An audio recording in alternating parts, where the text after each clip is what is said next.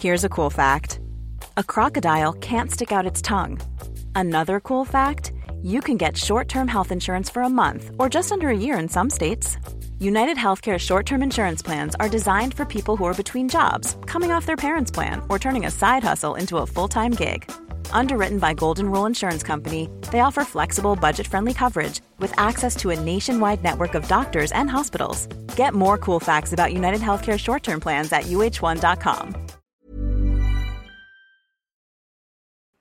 Bonsoir, bienvenue dans le podcast Culture PG du lundi 21 août 2017. Nous sommes quatre en théorie euh, pour débattre de l'actualité du PG en ce moment. On en a un qui est en cours d'arrivée, peut-être, on verra bien. Donc, sont déjà présents Monsieur Martinelli qui est en pleine forme. Salut. Euh, notre ami Ryan de Montpellier qui a chaud, le pauvre. Ouais, salut à tous.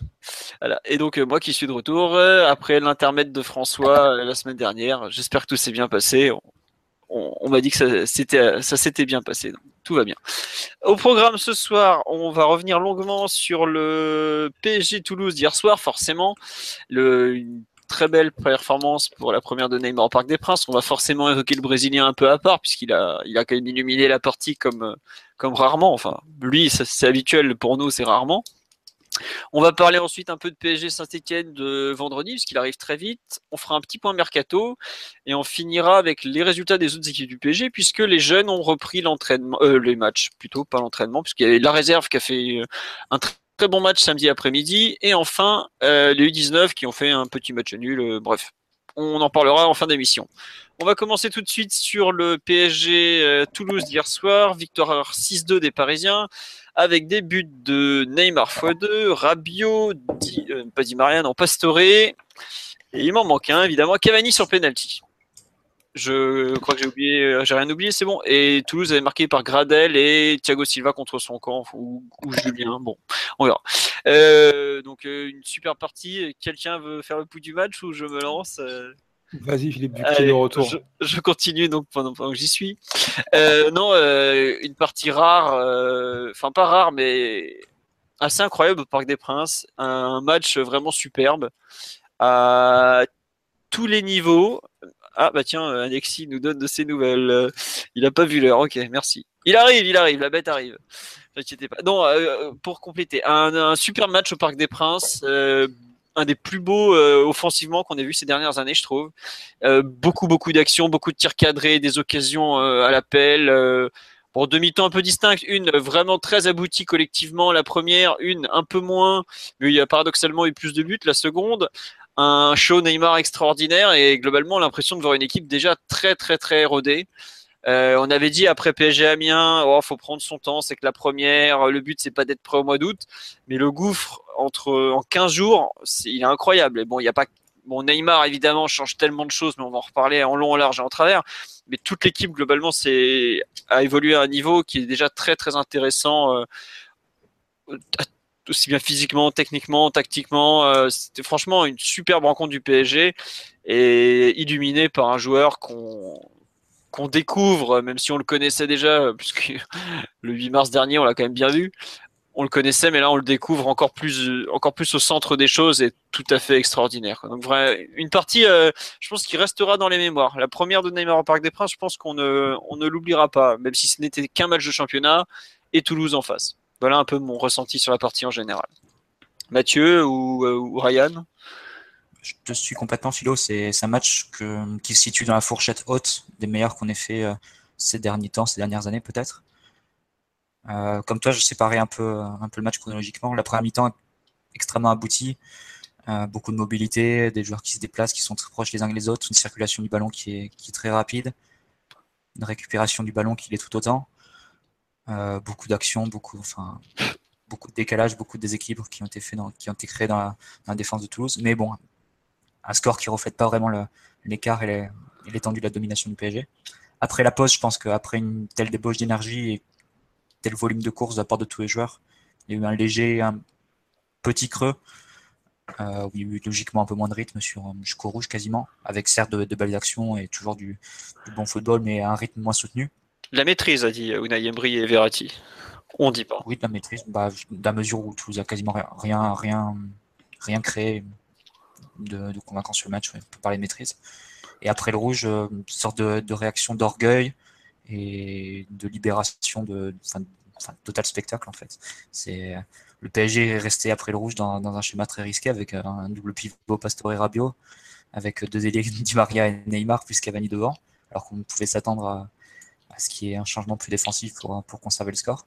ça s'est traduit dans la mentalité de l'équipe qui a, qui a cherché à aggraver, le, à aggraver la marque. Et là, on a vu, euh, effectivement, ça, on a eu un, quart un dernier quart d'heure de folie avec des, des buts magnifiques et des joueurs qui sont vraiment fait plaisir et qui, euh, qui ont un peu régalé le public et qui ont rendu justice, on va dire, à la très bonne première période, mais qui n'étaient pas aboutis au niveau du score et qui ont permis d'avoir un score qui reflète plus l'écart et, la domination et, euh, du PSG sur l'ensemble de la partie. Ouais, écoute, je vais faire un petit tour sur le live. Je salue tout le monde. J'ai oublié de le faire en début d'émission, donc bonsoir à tous les habitués. Je vois que vous êtes déjà tous là. Euh, alors, parmi les remarques, on me dit de l'intensité, de l'envie, de l'agressivité, de la concentration, du dynamisme, ça nous change. Euh, c'est vrai que la première mi-temps, euh, bon, on va, parler un peu de, de l'aspect collectif juste après, euh, vous inquiétez pas. C'est vrai que la première mi-temps a quand même été un, concentré un peu de tout ce qu'on n'a pas vu, enfin qu'on avait du mal à voir les autres années, avec un PSG qui s'arrête, etc. On nous parle de la polémique anti 4-3-3. Ça, je pense qu'on va en reparler longuement parce que il y a quand même beaucoup de choses à faire, notamment par rapport à. On va, je pense qu'on va reparler par rapport à Neymar. Il y a beaucoup de gens euh, qui nous disent que bonsoir, mais bonsoir à tous. Je suis très content de vous retrouver. Euh, on nous dit merde, selon les experts Twitter, le 4-3-3 nous promettait des matchs soporifiques. Bah, effectivement, ça n'a pas été le cas. Euh, on nous parle de la première mi-temps qui était fantastique dans le jeu sans ballon. Effectivement, on peut souligner ça, savoir que le PSG a créé beaucoup de mouvements peut-être au point de le payer un peu physiquement au début de seconde période. Le retour des vestiaires a été un peu compliqué. Mais c'est vrai que dans le jeu sans ballon, euh, une mi-temps superbe. Peut-être la, meilleure à ce niveau-là depuis un certain temps. Je dirais peut-être PSG Barça ou pratiquement. Quoi l'aller, hein, pas le retour, hein, vous en doutez. Euh, on nous dit euh, Neymar remercie ses partenaires, tout le monde tire dans le même sens et il se met au niveau. Il y a un peu de ça effectivement, mais Neymar, on a carrément, on lui a carrément dédié une partie parce que c'était tellement incroyable ce qu'on a vu hier soir que on est tous encore, euh, enfin hier soir on était beaucoup, je trouve, un peu sous le choc parce que on n'a pas l'habitude de voir ce genre de performance. On a eu des, très grands joueurs, mais un impact pareil, ce spectacle permanent qu'il a offert, ça a été quelque chose d'incroyable. Euh, on nous dit, bah voilà, formidable cette première de Neymar au parc. Il a enflammé le parc comme on a rarement vu. Neymar a vraiment tout changé, notamment sur l'exigence et la continuité. Euh, le scénario rend le match exceptionnel, mais la première moitié de la deuxième mi-temps est moyenne. Bah, ça, c'est ce que tu viens d'expliquer, Mathieu, à savoir qu'on était plus dans la gestion que vraiment dans l'attaque. Euh, et on nous dit l'impression qu'on retient nos erreurs et qu'Emery trouve les solutions contre les, blocs regroupés. Neymar y contribue. Pareil, très rare de voir autant d'intensité, blabla. Nouveau aussi, les joueurs ont plus d'envie. Bon, ça, ça sera confirmé. On nous dit qu'on joue plutôt sur un 4-3-2-1 version Ancelotti. Euh, c'est la première fois que j'utilisais les termes Pat Emery après ce match, une première mi-temps extra en tout point, blablabla. Les mecs n'ont pas le choix, ils sont obligés de courir pour suivre. Bref, il y a beaucoup de réactions très positives. Euh, je pense qu'on va directement passer à un peu la nouveauté, c'est un peu l'orgie offensive parce qu'on sait que le PSG a des difficultés sur les équipes qui viennent poser le bus. C'est clairement Toulouse est une équipe qui vient poser le bus et qui sait plutôt le poser. Euh, comment on explique justement le fait que le PSG ait réussi euh, à faire sauter un peu ce verrou toulousain aussi facilement? Ryan notamment, un avis là-dessus? Le dynamisme de l'équipe, je pense. Hein. Euh, tu parlais tout à l'heure de mouvement sans ballon, et c'est vrai que sur cette première mi-temps, on a vu des déplacements incessants, autant chez les trois milieux de terrain que chez les trois joueurs du compartiment offensif, avec en plus de ça la, participation importante des latéraux, avec pas juste des mouvements vers l'extérieur, mais aussi des déplacements vers l'intérieur du jeu. Donc euh, c'est très difficile à, défendre et à prévoir quand il y a autant de joueurs qui se déplacent en même temps. Je crois que c'est Andy Delors à la mi-temps qui s'est exprimé sur le sujet euh, qui disait que c'était compliqué de, gérer une équipe carrée parce qu'il y avait beaucoup de déplacements qu'il y avait des triangles qui se formaient rapidement et que la circulation du ballon était très rapide.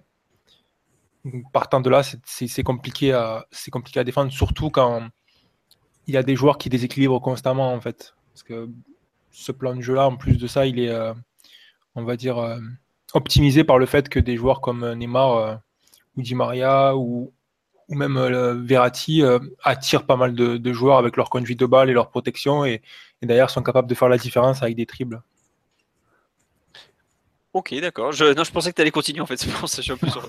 Non, non. Euh, tiens, on nous dit euh, ce qui me choque, c'est le, nombre de tirs tentés. Notre jeu est plus imprévisible. Vous avez aussi eu cette impression que le PSG euh, n'a pas hésité à tenter même de loin? Je, franchement, la dernière frappe de Thiago Silva dans un match comme ça, je sais pas s'il en a déjà. Mathieu, tu te rappelles d'une frappe de Thiago Non, Silva j'ai peut-être une frappe de Marquinhos, peut-être face à Nice en décembre. Enfin, c'est ouais, vrai que ça remonte un peu, mais c'est un peu un symbole parce que je, je trouve que c'est on a enf- on a enfin ce qu'on réclamait, ce qu'on espérait depuis depuis pas mal de temps et pas mal de mois, c'est-à-dire euh, des défenseurs centraux qui jouent beaucoup plus haut, qui jouent euh, qui sont clairement installés dans la dans la moitié de terrain adverse, ce qu'on voyait assez peu euh, ces derniers temps, ces dernières années. On a deux meilleurs relayeurs qui occupent des positions beaucoup plus avancées que ce soit Verratti qui, euh, qui s'est retrouvé à droite, qui s'est retrouvé même euh, aux abords de la surface, euh, finir euh, être à la retombée de, de certaines actions. Il aurait pu marquer, il me semble, sur, sur une frappe déviée de Neymar. Euh, Rabiot aussi, de, de la même façon, c'est, a eu une belle occasion de la tête en, en première période. Euh, Et puis, euh, même sur le but, le premier but, euh, Rabiot, euh, il est dans la surface. hein. Le Ouais. 1-1, il, est, il est tout proche. hein. Donc euh, voilà, une circulation de balle qui était euh, rapide, avec de l'intensité et dans le camp adverse. Alors que c'est vrai que la position parisienne, qui a toujours été très, très importante ces dernières années, était souvent dans notre camp, plus de la moitié du temps dans notre camp. Euh, donc voilà, c'était un peu le, un peu le symbole de- des progrès dans, dans l'utilisation du ballon qu'on a fait. Et effectivement, c'est transformé aussi par la- l'arrivée de Neymar. C'est impossible de ne pas en parler, mais ça, on, on le dévoilera enfin. On en parle après. Euh, tiens, on nous dit que face à Ajaccio, quand Ochoa était en feu, Thiago Silva a mis une frappe sur la barre de moins loin. Voilà, alors donc là, on est sur du août 2014, hein, si je me trompe pas. Là, je crois que le PSG finit le match avec 8 tirs hors de la Oui. surface. Août 2013 même, pardon. Euh, oui, c'est possible. On a pété tous les records de tirs euh, cadrés, pas cadrés, euh, je crois, de- des dernières années. hein. D'occasions franches aussi. euh. Ouais, on, a, on a plus de 20 tirs et je pense deux tiers qui sont cadrés, donc c'est en termes de précision, c'est pas mal. D'habitude, c'est un peu moins quand même, côté parisien. Euh, non, mais il y a un truc, je sais pas ce que vous en avez pensé, qui m'a un peu surpris, c'est c'est la, répartition sur la largeur du terrain des attaques. À savoir que, alors qu'on sait que le PSG penche côté droit parce que bah y a Verratti, Di Maria, plus maintenant Alves, je trouve qu'on a remarquablement bien utilisé la largeur du terrain pour attaquer. Et on a bien su répartir surtout les attaques entre la gauche, où euh, Kurzawa, et Neymar ont à peu près su utiliser euh, l'aile voir le half space plutôt parce que bon c'est pas non plus des mecs qui vont longer la ligne à part peut-être euh, comment il s'appelle? À part Kurzawa. Mais sinon je trouve que on n'a vraiment pas eu euh, l'habitude l'habituel pardon euh, déséquilibre sur la droite ou sur un côté du terrain. Et je pense que c'est là où indirectement Neymar rééquilibre l'équipe sur toute la largeur. Et rien que ça déjà ça ça nous fait un bien fou parce qu'on savait euh, globalement avec le déséquilibre habituel, je me souviens, je crois que c'est contre euh, Monaco au Trophée des Champions. Les 25 premières minutes, on passe que côté droit. On joue sur un quart de terrain en gros, savoir le la moitié de terrain adverse côté droit. Là, quand tu joues sur toute la largeur, déjà ça t'aide. Après, je pense que le, choix de Toulouse de jouer en 4-4-2, t'es pas forcément très très. Le double attaquant et je suis pas les deux attaquants, peut-être qu'il y en avait un de trop chez eux. Je suis pas sûr que les prochains adversaires nous nous offrent euh, entre guillemets autant d'espace parce que bon, on m'a dit euh, Toulouse n'avait pas posé le bus. Toulouse était quand même très défensif. hein.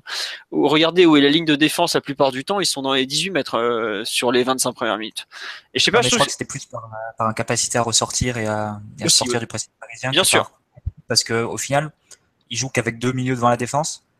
Oui. Et c'était une, enfin, ils étaient en claire, en claire infériorité numérique par rapport au, au PSG qui jouait avec cinq joueurs dans l'axe, sans compter Cavani. Ouais, et puis ils ont, Et ils ont mis ça, beaucoup de pieds. euh, hein. Ils ont joué de manière agressive. En plus, ils essayaient constamment de récupérer le ballon dans les pieds. Et euh, c'est là que Neymar a complètement détruit le système offensif du TFC à coup de triple euh, et, euh, et de changement d'orientation et de changement de direction. Enfin, c'est, ça a été vraiment un massacre. Quoi. Mais d'ailleurs, Ouais. juste pour rebondir sur la question de la largeur du terrain, Fio, je trouve qu'il y a eu un léger ré- rééquilibrage par rapport à Guingamp où Neymar était vraiment très axial.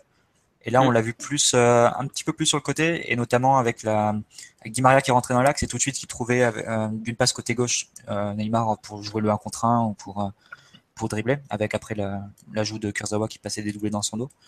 Donc, on est peut-être un, un Neymar un petit peu plus, un petit peu plus excentré, un petit peu plus euh, pour ramener pour jouer les 1 contre 1 ou peut-être des fois 2 contre 1 face, face au latéral et face au milieu, milieu toulousain que ce match face à Guingamp où là il était euh, pleinement et entièrement quoi.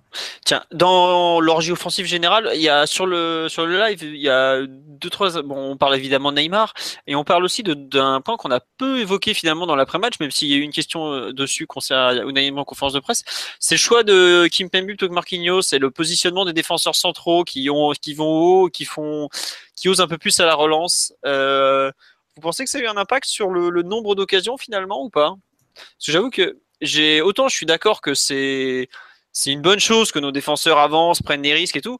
Autant sur ce match, j'ai pas forcément ressenti euh, ce comment dirais-je cette volonté de, enfin cet apport plutôt. Je sais pas ce que vous en pensez sur la défense centrale, sur cette première euh, cette première touche, comme dirait de nos habitués du podcast. il y a un bon niveau de participation de la défense centrale. Je crois que Silva et Kipembe sont aux alentours de 50 passes dans le match. Donc euh, il y a une participation intéressante, mais après je pense pas que ils aient été le moteur. Euh, je pense que c'est plus euh, conséquence du plan de jeu de Toulouse qui, était venu pour, on va dire, avoir une approche défensive et essayer de, prendre les espaces. Donc se défendre assez proche de leur but. Et il y avait, une, il y avait donc la possibilité pour les défenseurs centraux de prendre une certaine initiative parce que les attaquants toulousains étaient souvent aspirés sur les côtés ou à revenir dans l'axe pour aider leur pivot. Donc il y avait un peu d'espace quand même pour euh, Silva et Kipembe pour conduire un petit peu le ballon et essayer de participer. Là où, Verratti, Mota et Rabiot avaient quand même plus de gens autour d'eux et moins d'espace pour manœuvrer. Donc euh, je pense que c'est conséquence du schéma de jeu de Toulouse. Et puis euh, l'approche de Toulouse aussi qui, qui a posé un 4-4-2 assez passif. Vas-y, développe, Ryan, n'hésite pas. Euh, non, non, mais sur ce point-là en particulier, voilà, pour les défenseurs centraux, je pense que voilà, c'est pas, c'est plus conséquence que cause euh, de, la domination du PSG, je pense. D'accord. Euh, non, juste, j'ai vu un truc qui nous dit euh, le TFC a voulu défendre haut, ce qui a permis les nombreux appels dans le dos de la défense et les boulevards offerts. Ben ça, je suis pas tout à fait d'accord parce qu'il y a certaines des actions sur les balles longues, on les avait déjà vues exactement pareil contre Amiens et Amiens n'était pas non plus spécialement venu haut. Hein. Je pense que c'est juste. Euh, il y a, un peu, il y a tellement de mobilité, tellement d'appels dans, la profondeur et de, ouais, de courses en rupture.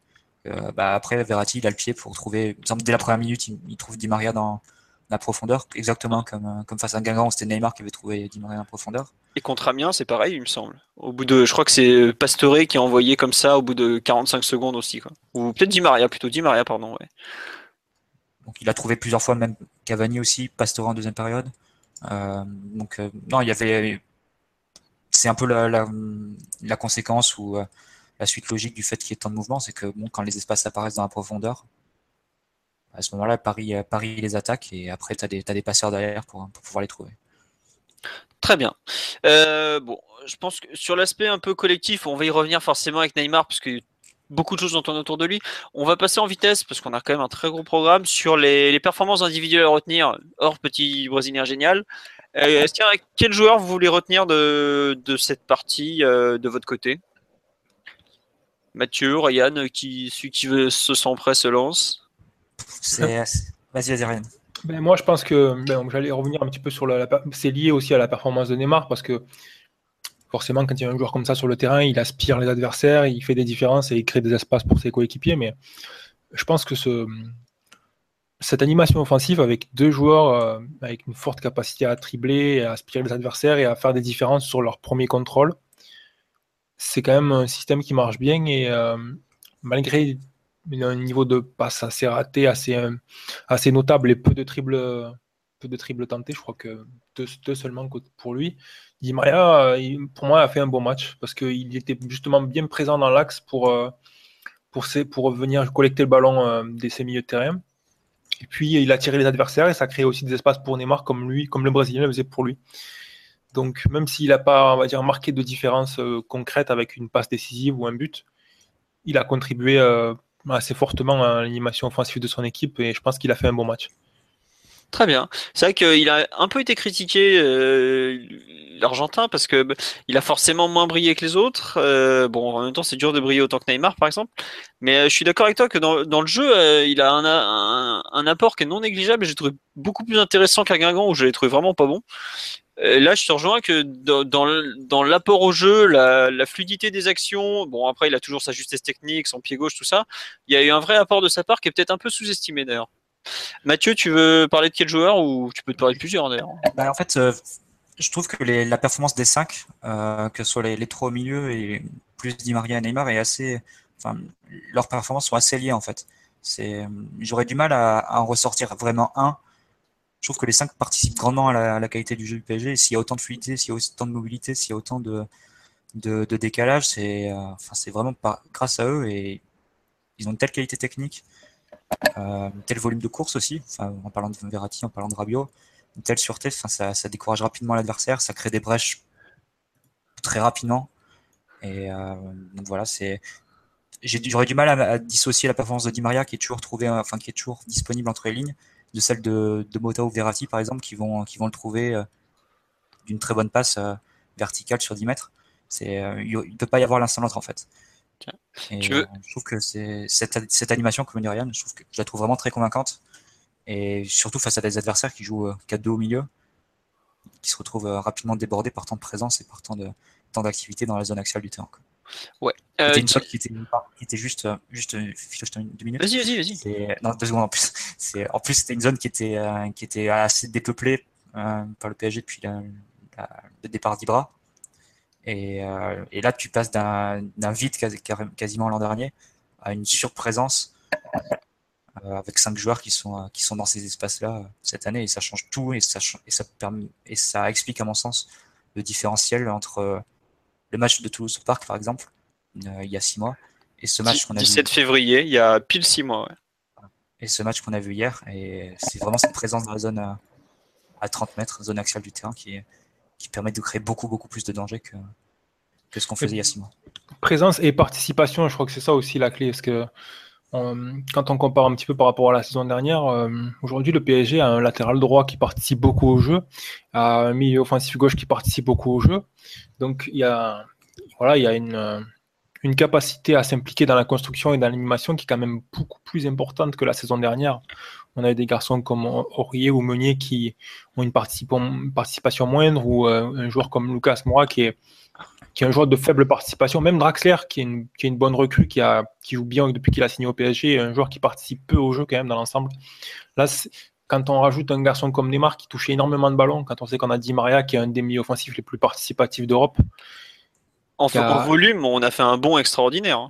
C'est ça, voilà, il y a un volume en fait de toucher de ballon et d'implication qui fait que, comme il y a beaucoup plus de joueurs qui sont enclins à participer et à demander le ballon, le, ballon circule plus, il y a plus de mouvement et ça devient beaucoup plus difficile pour les adversaires à défendre. Parce que du coup, il n'y a plus trois ou quatre joueurs qui sont susceptibles de s'impliquer dans la construction, mais six ou sept. Donc les trois milieux de terrain, les deux milieux de terrain offensifs, plus Daniel Alves qui est quand même un, latéral à part parce qu'il a un niveau de participation dans le jeu qui est très élevé. Ouais. Tu peux même euh, rajouter Rabiot qui a remplacé Matuidi, qui ça augmente encore plus ton, niveau de participation au jeu. Comme Matuidi est un joueur qui a plus tendance à s'éloigner du ballon, alors que Rabiot lui va toucher beaucoup plus de ballons dans le match. Euh, Monsieur Alexis, nous entends-tu? Tu viens d'arriver. Salut à tous. Voilà, c'est bon? Tu es en forme? Oui, ça va, ça va. Désolé pour le retard. Euh, c'est pas de ma faute, c'est le temps qui passe trop vite. On est outré, Alexis, outré. non, on était en train de parler des performances individuelles des joueurs qui nous ont plu notre ami Ryan nous a parlé de Di Maria. Mathieu a mis un peu, euh, qui a fait un, il nous a fait. Ouais, pas vraiment choisi. Il n'a pas choisi. Il nous a mis les 5 du milieu ensemble qui allaient bien. Est-ce qu'il y a un joueur qui t'a plu, déplu hier soir euh, au Parc des Princes? Bah plus, je suis forcément obligé de parler du, du joueur dont tout le monde parle toute la journée, non? Non, ça on en parle après. Il faudra que tu lises le programme de temps en ah, temps. Ah d'accord, excuse-moi. Euh, un autre joueur qui m'a bien plu, Rabiot, ça a déjà été fait d'après Non, non, tu peux parler de Rabiot. En plus, il y a plein de gens qui en parlent sur le live, donc vas-y, n'hésite pas. D'accord, je suis pas du tout hors sujet, c'est super. Euh, bah oui, oui, Rabiot forcément, parce que Rabiot il est souvent critiqué pour son inconscience, qui, est, qui est une réalité d'ailleurs. Il est souvent critiqué pour sa nonchalance, qui est une réalité aussi. Mais il y a une autre réalité, c'est que Rabiot, mine de rien, il prend de plus en plus d'importance au, au sein du milieu de terrain du PSG, parce que Mota, bah, les années commencent à passer, même si on n'arrive pas à le remplacer, mine de rien, les, les années passent et donc il est de moins en moins, on va dire, euh, décisif, on va dire ça comme ça, enfin, même si c'est pas le terme exact euh, par rapport au poste euh, qu'il occupe. Verratti traverse pas la, la, forme de sa vie, donc, donc Rabiot, bah, c'est peut-être finalement en ce moment le meilleur milieu de terrain du, du PSG, en tout cas sur la forme du moment, et en plus hier il a été décisif puisque les, les deux premiers buts, c'est, on va dire, c'est 80%, sont à 80% pour pour lui. Donc, s'il peut enfin passer un cap, euh, indépendamment du débat, s'il est meilleur en 6, s'il veut jouer en 6 ou pas, euh, ça serait une très bonne nouvelle pour, euh, pour le PSG avec ce milieu de terrain qui fait tant polémique ces derniers temps. Ouais. Bah, il fait, il fait polémique. oui et non. Enfin, je trouve qu'il y a un côté logique à se plaindre dans le sens où il n'y a pas de nouveauté alors qu'on a apporté une énorme nouveauté devant. Enfin, on, vient, on est en train de finir le mercato, et c'est vrai que c'est le seul secteur de jeu où rien n'a changé pratiquement. Si, il y a Matuidi qui est parti, mais c'est tout neuf. Et c'est vrai que quelque part, euh, l'an dernier, ce milieu avait un peu montré des limites sur certains matchs de championnat. Et je trouve que ce genre de rencontre les réhabilite aussi bien eux qu'elles font, montrent aussi l'apport des recrues parce que tu vois le milieu là avant le match, euh, le nombre, enfin je vois, je poste la compo sur euh, sur le fil Twitter, j'ai des dizaines de réponses. Oh, il fait chier avec son 4-3-3, on veut du 4-2-3, on veut ci, on veut là.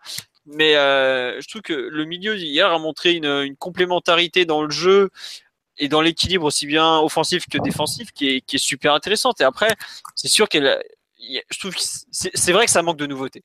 C'est un milieu qu'on a vu, revu, re-revu on le connaît par cœur. On sait que Verratti va chercher Mota. Pas tellement, je trouve. Enfin, c'est des joueurs qu'on. Enfin, effectivement, je suis d'accord que les trois ensemble, on les a pas vus tant que ça. Mais c'est ces trois mecs qui sont dans l'effectif depuis allez, 4 ans minimum.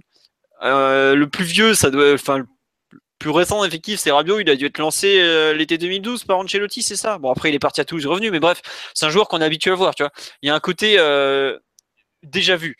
Mais après, c'est vrai que aujourd'hui, je suis pas sûr que ce soit pas le meilleur milieu du PSG malgré tout. Et c'est vrai que c'est, à la je comprends Emery qui, qui s'appuie sur ce qui marche le mieux, et je comprends aussi un peu les gens qui disent ouais, on a envie de voir autre chose parce que euh, le 4-2-3-1, c'est vrai qu'il est tentant, c'est vrai que c'est frustrant de voir un mec comme Pastore sur le banc de touche. Ouais, mais juste euh, ce que tu dis, c'est effectivement comme euh, toujours ou presque, euh, gros suceur, non, je présente très très juste. Mais euh, mais le problème de cette histoire de 4-3-3, 4-2-3, on l'a bien vu hier, c'est pas une question de schéma. Hein. Bah non, c'est pas qu'une question de schéma, mais ça reste un quelque chose qui est facile à identifier, donc à critiquer. Et le profil des joueurs, il a pas changé. Regarde, moi par exemple, je trouve que Motaïr, il fait un match superbe d'intelligence. Oui. Parce, parce qu'il fait que de la passer une touche, il élimine un nombre de joueurs. Déjà, Guingamp, je l'avais trouvé très bon dans, ses, dans son jeu vers l'avant.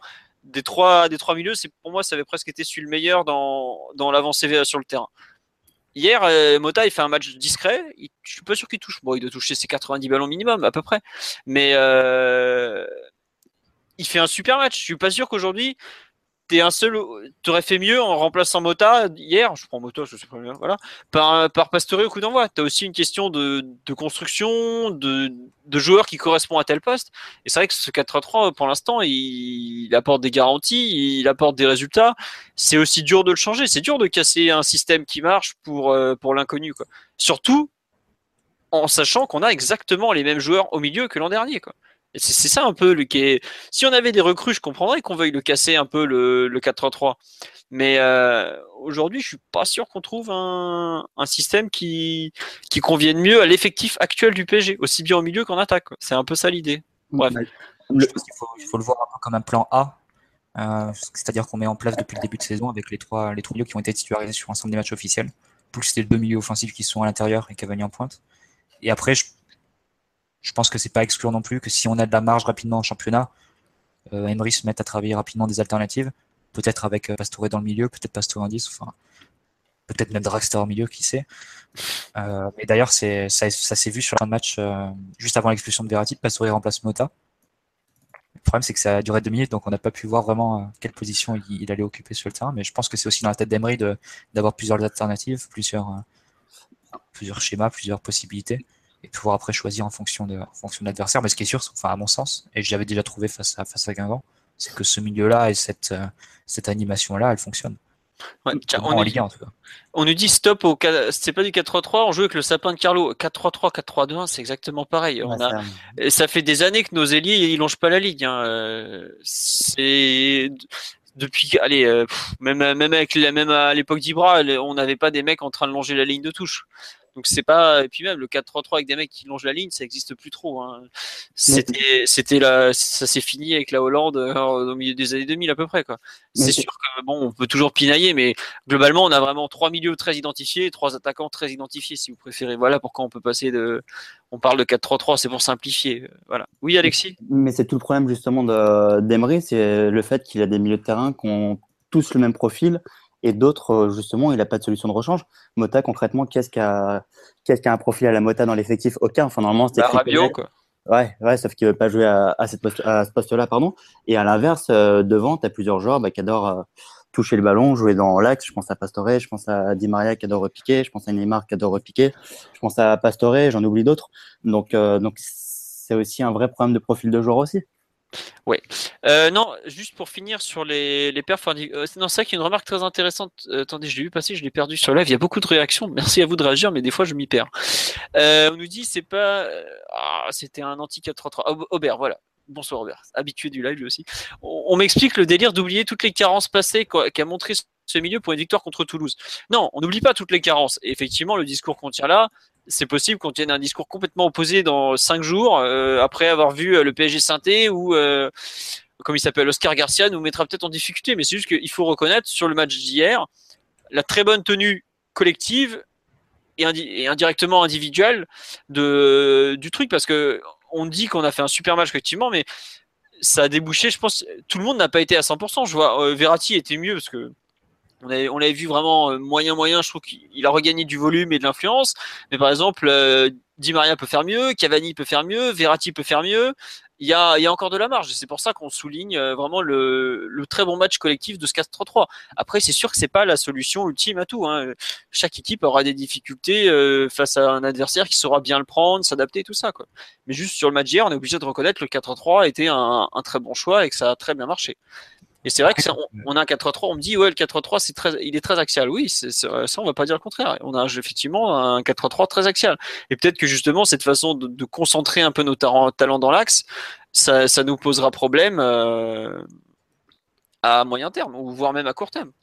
Oui Mathieu? Non, c'est juste, bah, Ryan a très bien expliqué sur Twitter l'intérêt et les raisons du choix du 4-3 pour l'instant. C'est, ça te libère vraiment Neymar et, et Di Maria à la fois offensivement, ça leur permet de récupérer les, les ballons dans les bonnes zones, de ne pas avoir à trop redescendre. Euh, et, aussi sur le plan défensif, et ça leur permet d'avoir des couvertures derrière. Donc c'est mm.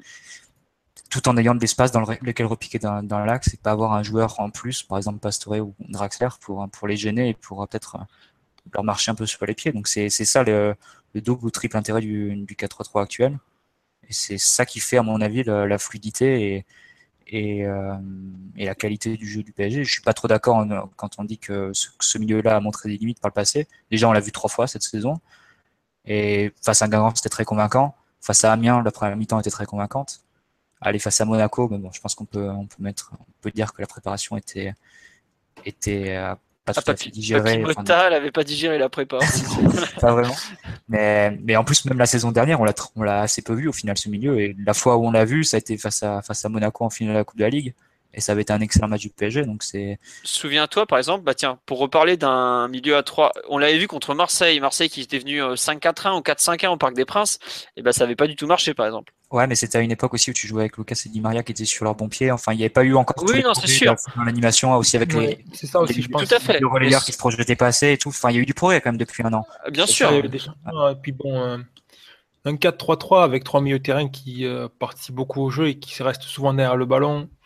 Avec Lucas Moura et un 4-3-3 avec ces mêmes joueurs, mais avec Neymar, c'est pas pareil. Ah bah oui. oui. Le système en soi, je comprends qu'il laisse quelques doutes parce que c'est vrai que sur la dernière saison, par exemple, c'est un, système de jeu où euh, on a vu que souvent il y avait des, carences. Mais voilà, il faut le mettre en relation avec les joueurs. on ne peut pas comparer le, système de jeu avec les joueurs de la saison dernière et ce qui se passe cette saison parce que le Neymar il change complètement le visage de l'équipe.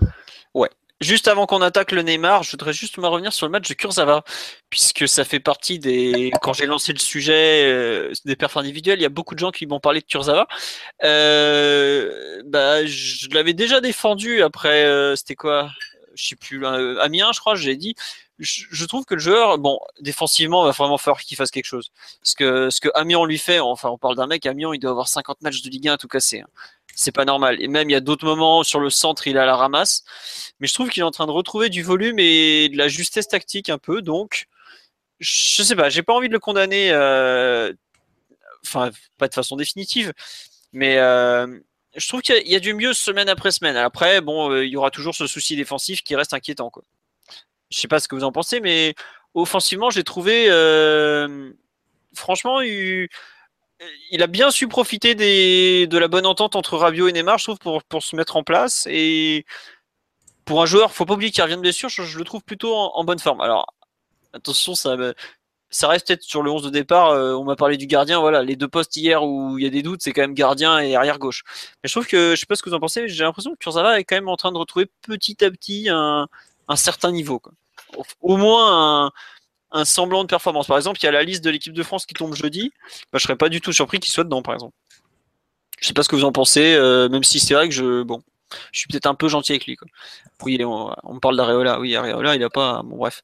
On en a déjà parlé. Euh, enfin, on n'a pas parlé ce soir, mais non, sur Kurzawa, un avis euh, en vitesse ou pas ou... Juste sur l'aspect défensif, euh, Ouais. je vais un tout petit peu le décharger, même si je suis pas le plus grand défenseur de, de Kurzawa. C'est vrai que du stade, c'était assez, assez embêtant et, et assez frustrant de le voir rater pas mal d'interventions. Mais c'est vrai que au final, Paris a eu 75% de possession et a quasiment jamais été dans, dans, dans une phase de défense placée.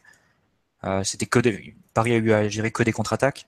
Et c'est vrai que le fait d'avoir beaucoup de mobilité chez les joueurs offensifs, de pousser tes latéraux très haut, fait que tu es souvent en infériorité numérique quand tu dois défendre, euh, ou, à, en égalité numérique quand tu dois défendre, et surtout tu es en un contre en fait. C'est-à-dire que tu joues sans filet, et qu'à la moindre intervention que tu rates, tu, payes, tu peux le payer par, par une occasion concédée. Quoi. Et autant qu'Ipembe et Thiago Silva ont été impeccables euh, et ont su très bien gérer euh, tous les ballons qui ont été euh, qui sont allés dans leur zone, autant Kurzawa qui est plus douteux euh, sur l'aspect défensif. C'est vrai que dans cette situation-là où il doit gérer d'un contre un, où il doit courir vers son but, c'est pas là où il est le meilleur et c'est effectivement là où il a plus de chances de se rater. Et effectivement hier, ça n'a pas manqué. Et ça s'est transformé sur un but. Donc c'est le l'animation et qui pose vraiment les latéraux très haut et qui euh, euh, oblige le PSG à défendre dans de très grands espaces. Euh, facilite pas vraiment la tâche de, de Kurzawa qui serait qui serait peut-être plus à l'aise euh, si s'il avait à défendre en des phases de défense placée que plutôt face que sur des phases de transition en fait. Bah ouais, non, sur le sur le live, il y a globalement, tiens, est-ce que c'est l'orgueil d'être pointé comme la faiblesse de l'effectif? Oh, je suis pas sûr que les joueurs pros soient forcément atteints par ce genre de choses. Si avec les réseaux sociaux, ils sont tellement euh, sollicités, taclés, euh, vilipendés que pff, ils prennent du recul globalement. Heureusement pour eux, parce que sinon ils se suicideraient au bout de deux jours. On nous dit très belle papinade. Effectivement, il met un but euh, assez impressionnant. Quoi. Je suis pas sûr qu'il y ait beaucoup derrière gauche qui soient capables de le mettre. Ah bon, c'est un ancien attaquant, ça se voit. Faut le faire jouer attaquant, marquer plus de. Lui, il marque sur la première occasion. Ah bah non, mais c'est vrai que c'est un truc qu'on peut pas lui enlever, c'est que devant les buts, il marque beaucoup. Enfin, il est bon devant les buts, Kurzawa. C'est bon. Euh, non, on nous parle du gardien Areola. Vous voulez en parler ou pas euh, en vitesse? On nous dit Areola enca- encaisse encore deux buts sur deux tirs cadrés. Fautif sur le deuxième. Ballon en dessous des 6 mètres. La sortie était obligatoire. Euh, vous voulez en parler en vitesse ou vous préférez qu'on parle de Neymar? Non, non, mais c'est vrai que tu, tu- on peut mentionner le gardien. Vas-y. Il est pas rassurant. C'est- euh, sur ce début de saison là, c'est euh, les buts qu'il encaisse hier. Je pense qu'il sur les deux, il y a possibilité de faire mieux. Je pense Ouais. qu'il y a un, un manque de concentration. Et après, je sais pas si c'est un souci de réactivité ou un problème de lecture, c'est pas clair. Mais c'est il, a- il peut faire mieux quoi. Sur les deux buts, il peut faire mieux et euh, c'est pas rassurant. Et euh, c'est le genre de choses qui peut transmettre aussi après derrière une certaine fébrilité à sa défense centrale, comme on l'avait vu la saison dernière. Tu l'as même vu Ah, en début de match, il, y a- il me semble qu'il y, a- il y a un ballon dans, la, dans le dos, enfin, à profondeur, et au lieu de Thiago Silva, au lieu de lui laisser, euh, choisit de la dégager. Et, euh, Ouais, je pense que c'est une erreur de communication là par contre. ouais, Peut-être aussi le mec qui a pas trop confiance et qui se dit que. Euh, non, tiens, bon, en gros, euh, bah écoute, je pense qu'on va se contenter de la très bonne analyse de Ryan. Je, pense que c'est un sujet, on va encore y revenir, euh, donc on va un peu avancer. On dit, vous avez zappé Cavani. Euh, non, non, c'est pas qu'on l'a zappé Cavani. Il a pas fait un super match. Il a marqué un, un penalty. Il a marqué un joli but qui lui a été refusé à tort. Mais bon. Euh, voilà. Moi, j'avoue que j'ai du mal à. Enfin, j'attends un peu de voir Areola sur un match. J'ai j'ai pas. J'ai du mal à le juger. sur- hein. à Ouais, juger. c'est- Il est très difficile parce qu'en gros, il a rien à faire du match ou presque. Ouais, mais ça va être ça un peu le, le, le- le défi pour lui. euh, Et c'est, je pense que c'est ça aussi le défi des grands gardiens dans les clubs qui voient beaucoup le ballon, c'est avoir la capacité de maintenir la concentration avec, en traversant des, la- des longues phases de jeu sans participer, en étant loin du ballon. Et, euh, et pouvoir répondre présent quand il y a un danger qui se présente. quoi. Et c'est vrai que pour un, un jeune gardien comme ça, qui est reste qui n'a pas de contact avec le ballon pendant de longues phases et qui a des problèmes de concentration, ben ça, ça se voit. Quoi. Sur les deux buts, c'est ex- c'est exactement ce qu'on constate. C'est un manque de concentration et une lenteur dans l'exécution derrière, alors que c'est pas un gardien qui a des problèmes de, lenteur ou d'exécu- ou de, de d'exécution. Je veux dire, il a pas de sur le plan technique, il n'a pas de problème à atteindre les quatre coins de la, du but. C'est vraiment juste un, problème de concentration sur le coup. Mais hum, c'est le défi du, du gardien qui va jouer au PSG cette saison en championnat ou même dans toutes les compétitions domestiques, hormis la Ligue des Champions. Hein. Ça va être euh, ça pour lui ou pour Trapp. Il va falloir, euh, il va falloir apprendre à jouer dans ce contexte-là et à répondre présent. S'il n'y a que deux frappes, il faut pouvoir être là. Ok, bah écoute, on verra ce que ça donne. C'est l'année dernière, elle n'avait pas su le faire. On verra si cette année c'est mieux. Euh, on nous dit, oh, on nous parle du cordon de Neymar sur le but de, de Kurzawa qui est stratosphérique. Bah, justement, c'est le thème d'après. Neymar. Euh, bon, on avait déjà pris une première claque à Guingamp. Là, on en a pris une terrible hier soir encore. C'est euh, qui veut se lancer sur la performance de Neymar hier soir? Parce que là, c'est Mathieu, tu, te sens prêt à parler du, petit brésilien, enfin du petit, pas si petit que ça d'ailleurs, du brésilien? Ou Alexis? Non, vas-y Mathieu, Alexis. c'est difficile, de mettre des mots vraiment sur ce qu'on a vu, mais c'est euh, c'est un joueur qui, touche tellement de ballons, qui, tente tellement de choses, qui, donne un rythme continuel à, l'action sur l'ensemble du match. Mais c'est ça, enfin c'est ça qui me marque le plus, c'est au-delà de sa qualité technique et sa, créativité, son imagination, tout ce qu'on connaît ses, performances physiques en fait qui sont impressionnantes. Et euh, enfin sur, chaque action, il va tenter le dribble, il va tenter une accélération, il va faire un démarrage, il va faire un 1-2, il va, il va provoquer l'adversaire. Et à la longue, tu finis par exploser. Enfin, c'est un défi qui est trop grand et trop immense en termes de concentration, en termes de résistance pour les adversaires qui sont qui sont pas au niveau de Ligue des Champions et qui sont qui sont des bons joueurs de Ligue 1, que ce soit Diop, Julien, c'est des joueurs qui sont qui sont plus ou moins confirmés euh, oui, à ce poste-là, c'est même des, joueurs, euh, je dirais, assez, assez référencés en Ligue 1 quand même. Enfin, en tout cas, l'an dernier, ils ont fait une bonne saison. C'est des joueurs qui sont cotés et tout. Non, c'est des vrais joueurs de Ligue 1, quoi. Il y avait souvent des prises à 2, des prises à 3, parfois des prises à 4 sur Neymar. Enfin, ils se jetaient tous sur lui. Et, euh, et, à la fin, ils finissent tous rincés, ils finissent explosés. Et je pense que le dernier but, c'est un peu un symbole parce que ce but-là, je pense pas qu'il l'encaisse au bout de 5 minutes de jeu pense qu'ils auraient quand même réussi à avoir, un contre, à avoir un dégagement, mais sauf qu'après 90 minutes où tu te fais euh, promener par un joueur qui, tente, qui, te dribble et qui te fait sur chaque action, euh, tu finis par craquer, tu n'es plus lucide du tout et tu, finis par faire de grosses erreurs et, encaisser des buts qui peuvent paraître un peu ridicules. Euh, alors que lui, Neymar, lui, il a la condition physique pour, pour résister sur ces 90 minutes et proposer ce défi-là à ces joueurs-là. Et en termes d'intensité, pour ces défenseurs-là, c'est pas soutenable. Quoi. Et c'est je pense que ça explique aussi le fait que, que Paris fasse exploser. Enfin, on l'a vu sur le, aussi bien face à Guingamp que face à Toulouse. Le nombre de, enfin, les buts marqués après la pause, euh, ça fait 7, il me semble. Bah oui, 3 euh, plus 4, oui. 7 sur les deux. Euh, je pense que ça risque de se reproduire cette saison. Enfin, si on réussit pas forcément à marquer dans la première période, tu sais que sur la deuxième, ça risque de le, de le faire parce que les joueurs sont épuisés. tu, finis par, tu, finis par craquer. En plus, comme l'équipe garde toujours le ballon, enfin 75% de possession, tu n'as aucune phase où tu peux avoir euh, un peu le ballon, jouer dans le camp adverse, euh, récupérer en ayant la balle. Euh, au bout d'un moment, tu finis par exploser physiquement et, et, encaisser un but sur chaque occasion. Bah, je crois que c'est ça le pire, c'est qu'en fait, les phases où avant le PG avait peut-être tendance un peu à être mollasson, où tu, tu, peux respirer, là, tu files la balle à Neymar, il accélère encore plus. C'est terrible pour les équipes en face, c'est que tu as tu as, le, entre guillemets, le, fonctionnement habituel, les circuits de passe habituels du PSG où tu es déjà obligé de courir après la balle. Et des fois, c'est un...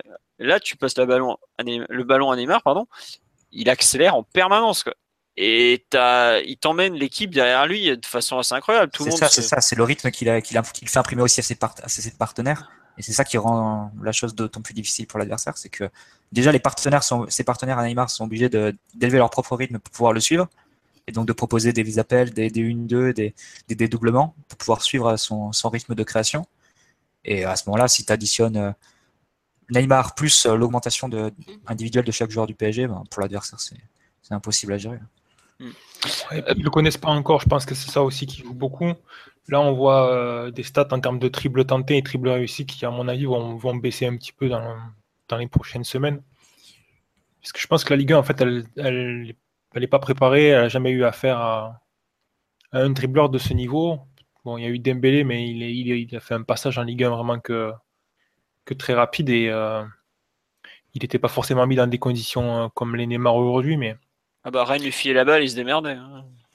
Ouais, là, là, il y a quand même un joueur qui est favorisé par le système euh, qui lui permet de recevoir le ballon là où il aime, qui le libère de certaines tâches défensives et euh, qui lui met en plus des joueurs qui euh, lui créent de l'espace avec Cavani devant et avec les latéraux sur les côtés. Donc euh, il est dans de bonnes conditions pour, réussir ses triples et je pense qu'ils savent pas encore comment le défendre. Parce que la logique, quand même, face à un tribleur de ce niveau, c'est de ne pas mettre le pied et de couper la ligne de passe et de le défendre à plusieurs. Et là, je vois, sur les trois premiers matchs de la saison, je vois quand même beaucoup de joueurs qui mettent le pied et qui essaient de lui prendre le ballon. Et euh, ça, c'est, euh, ça explique, à mon avis, pourquoi il réussit autant de triples et pourquoi il crée autant de déséquilibre. Normalement, euh, dans les prochaines semaines et les prochains mois, on devrait voir des plans de jeu avec des approches défensives, mais moins agressives sur le porteur du ballon. Genre l'enfermer plutôt que d'essayer d'intercepter, quoi. Ouais, voilà, couper les lignes de passe, couper les lignes de passe et puis le forcer à faire des passes derrière, le forcer justement à prendre l'initiative.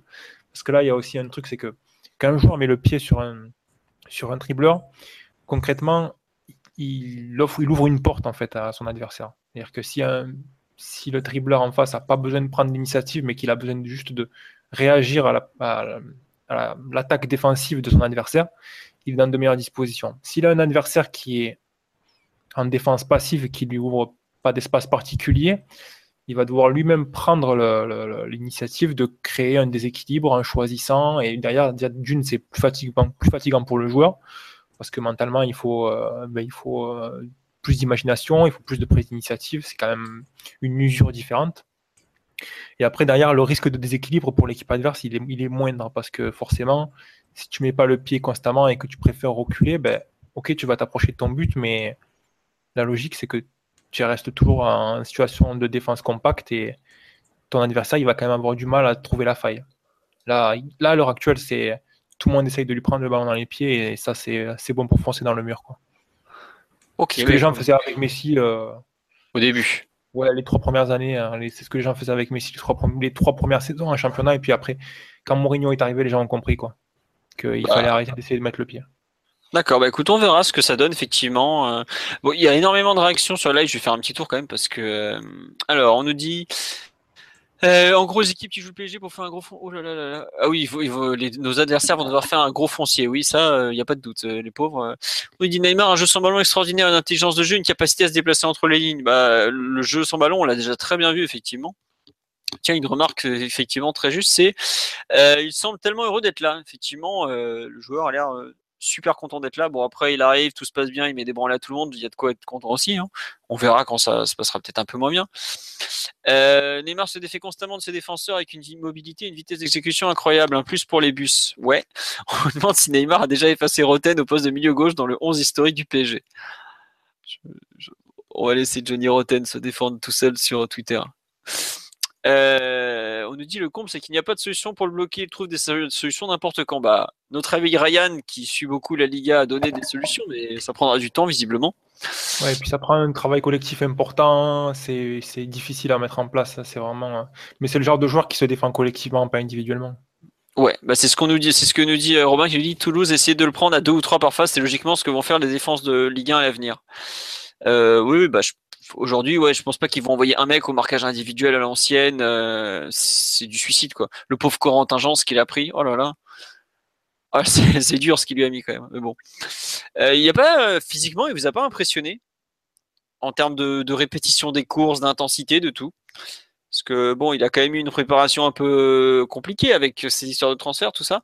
Moi, c'est vraiment euh, l'aspect physique du joueur qui m'a impressionné. que... Il n'y a qu'à voir le but qu'il met face à la Juve en préparation. Il était déjà, était déjà prêt depuis un petit moment. Mais effectivement, physiquement, comme je dit tout à l'heure, c'est impressionnant euh, le défi qu'il impose à ses adversaires. Dans un championnat qui est réputé très physique, en plus la Ligue 1. Et au final, c'est peut-être lui le joueur le plus physique de tous. Ah ouais, non, mais. C'est un physique de privilégié de toute façon. Hein. C'est. Euh, il a un corps fait parfait pour jouer au football. Bah surtout sur un côté comme ça, parce que pour ce poste-là, il est très bien.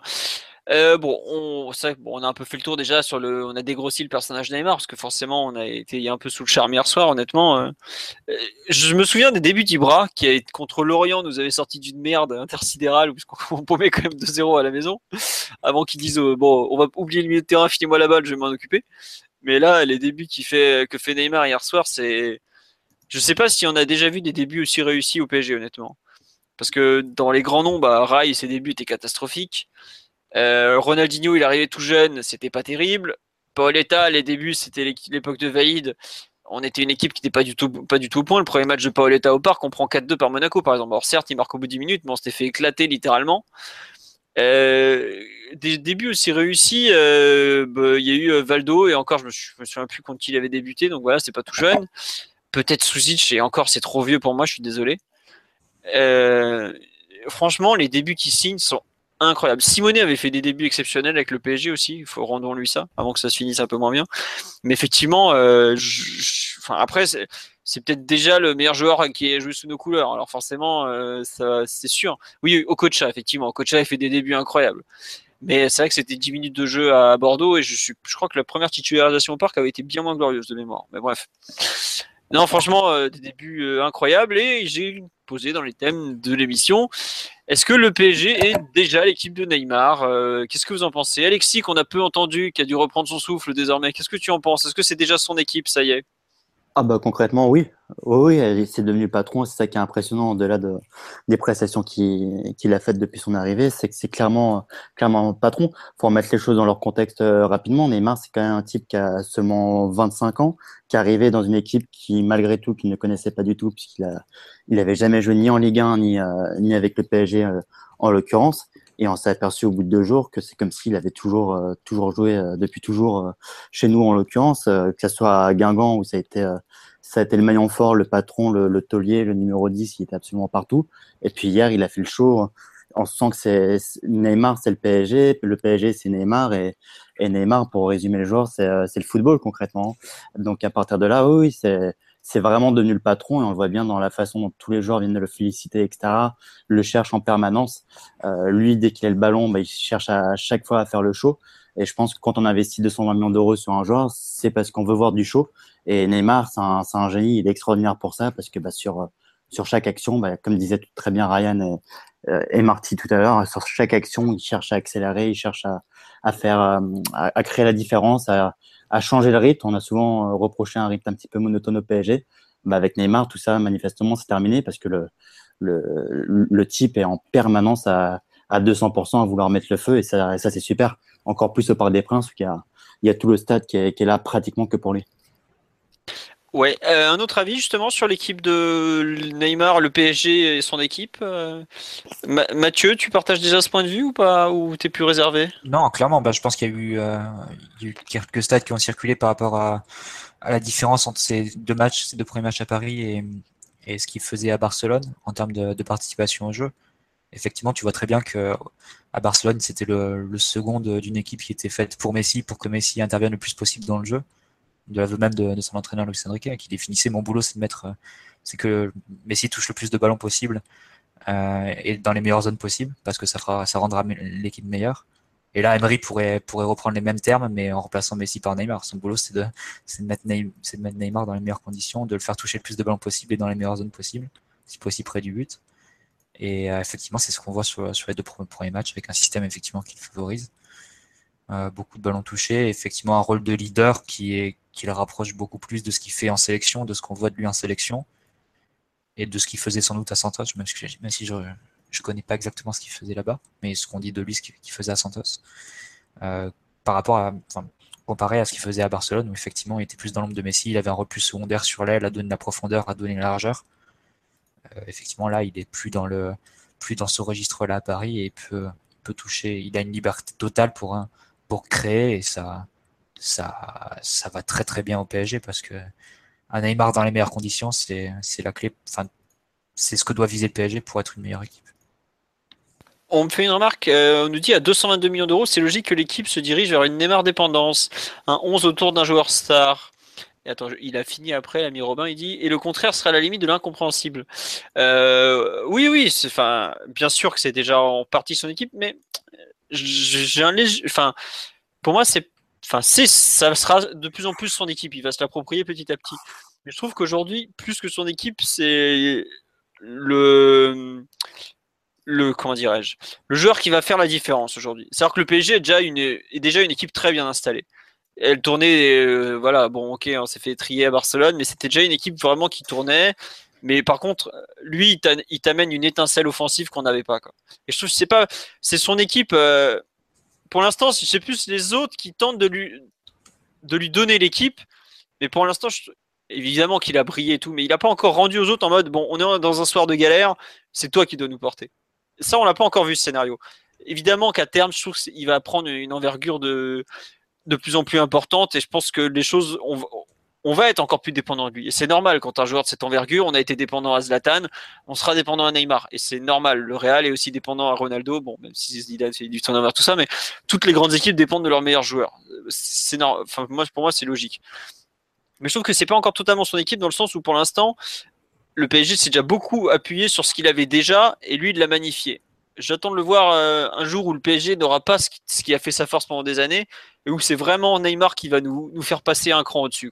Bah, franchement, le comportement de l'équipe hier à 10, alors que tu jouais sur le duo Mota-Verratti, qu'on peut considérer comme le, cœur de l'équipe depuis, euh, depuis très longtemps maintenant, quelque part, c'est Neymar aussi qui te, pousse l'équipe vers l'avant et aller, aller chercher à, à, marquer le troisième, puis le quatrième, le cinquième et le sixième.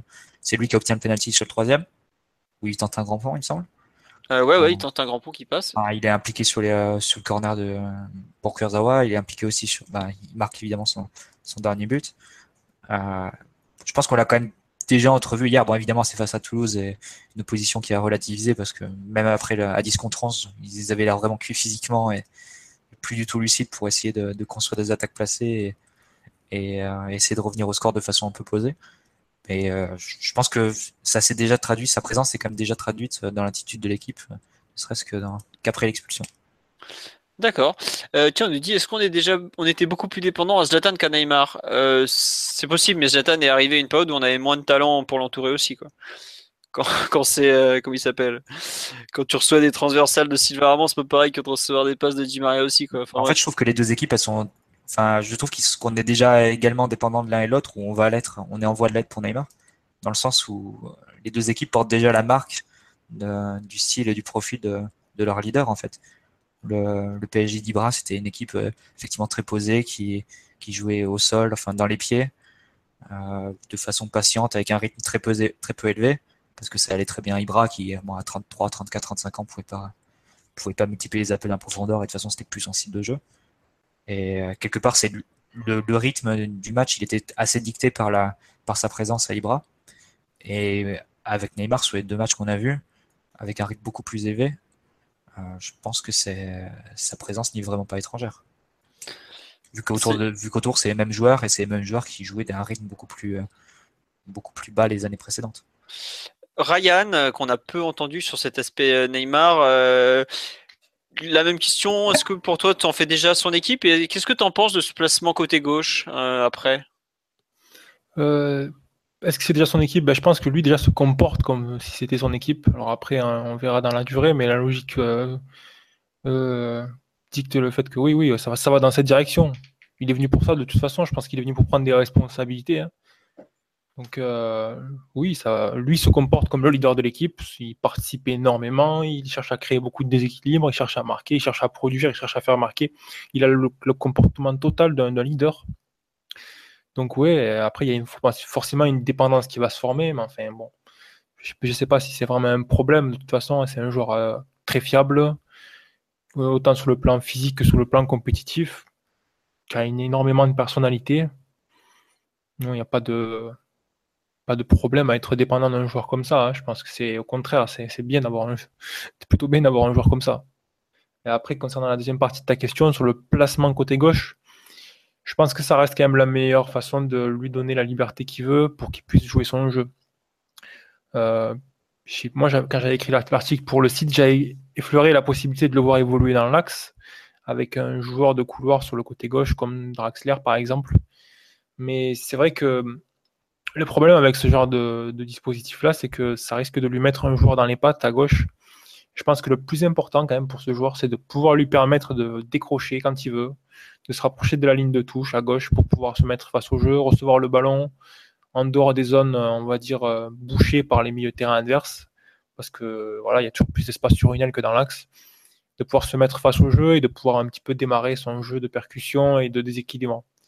Donc après, ça ne veut pas dire qu'il ne va pas se déplacer dans l'axe, qu'il ne va pas euh, même se déplacer sur toute la largeur du terrain, mais euh, je pense que c'est important de lui laisser euh, cet espace libre-là. je pense que c'est aussi une des motivations derrière le 4-3-3, c'est que le 4-2-3-1, c'est un système qui, pourrait lui, réduire son espace sur le terrain.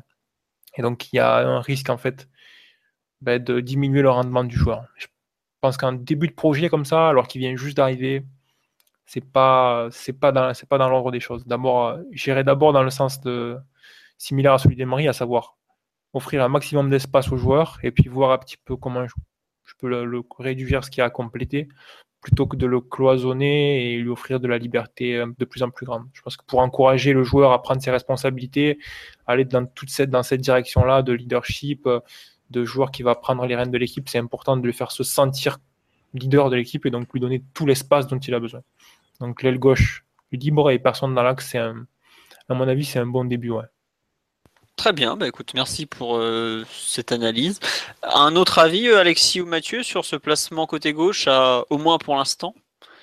Bah, ça, a toujours été sa place à Barcelone et Emery il le met là au PSG. On, voit bien que c'est sa place naturelle, puisque de toute façon, ensuite il va toujours, il repique toujours vers l'axe, mais, euh, mais le fait de partir à gauche, c'est justement ce qui lui permet d'avoir cette liberté par, pour, bah, voilà, pour développer au mieux ses qualités. Donc, franchement, il n'y a absolument aucun intérêt à l'heure actuelle de, le changer de position, parce que c'est là où il se sent le, mieux pour pouvoir faire ce qu'il veut. Très bien.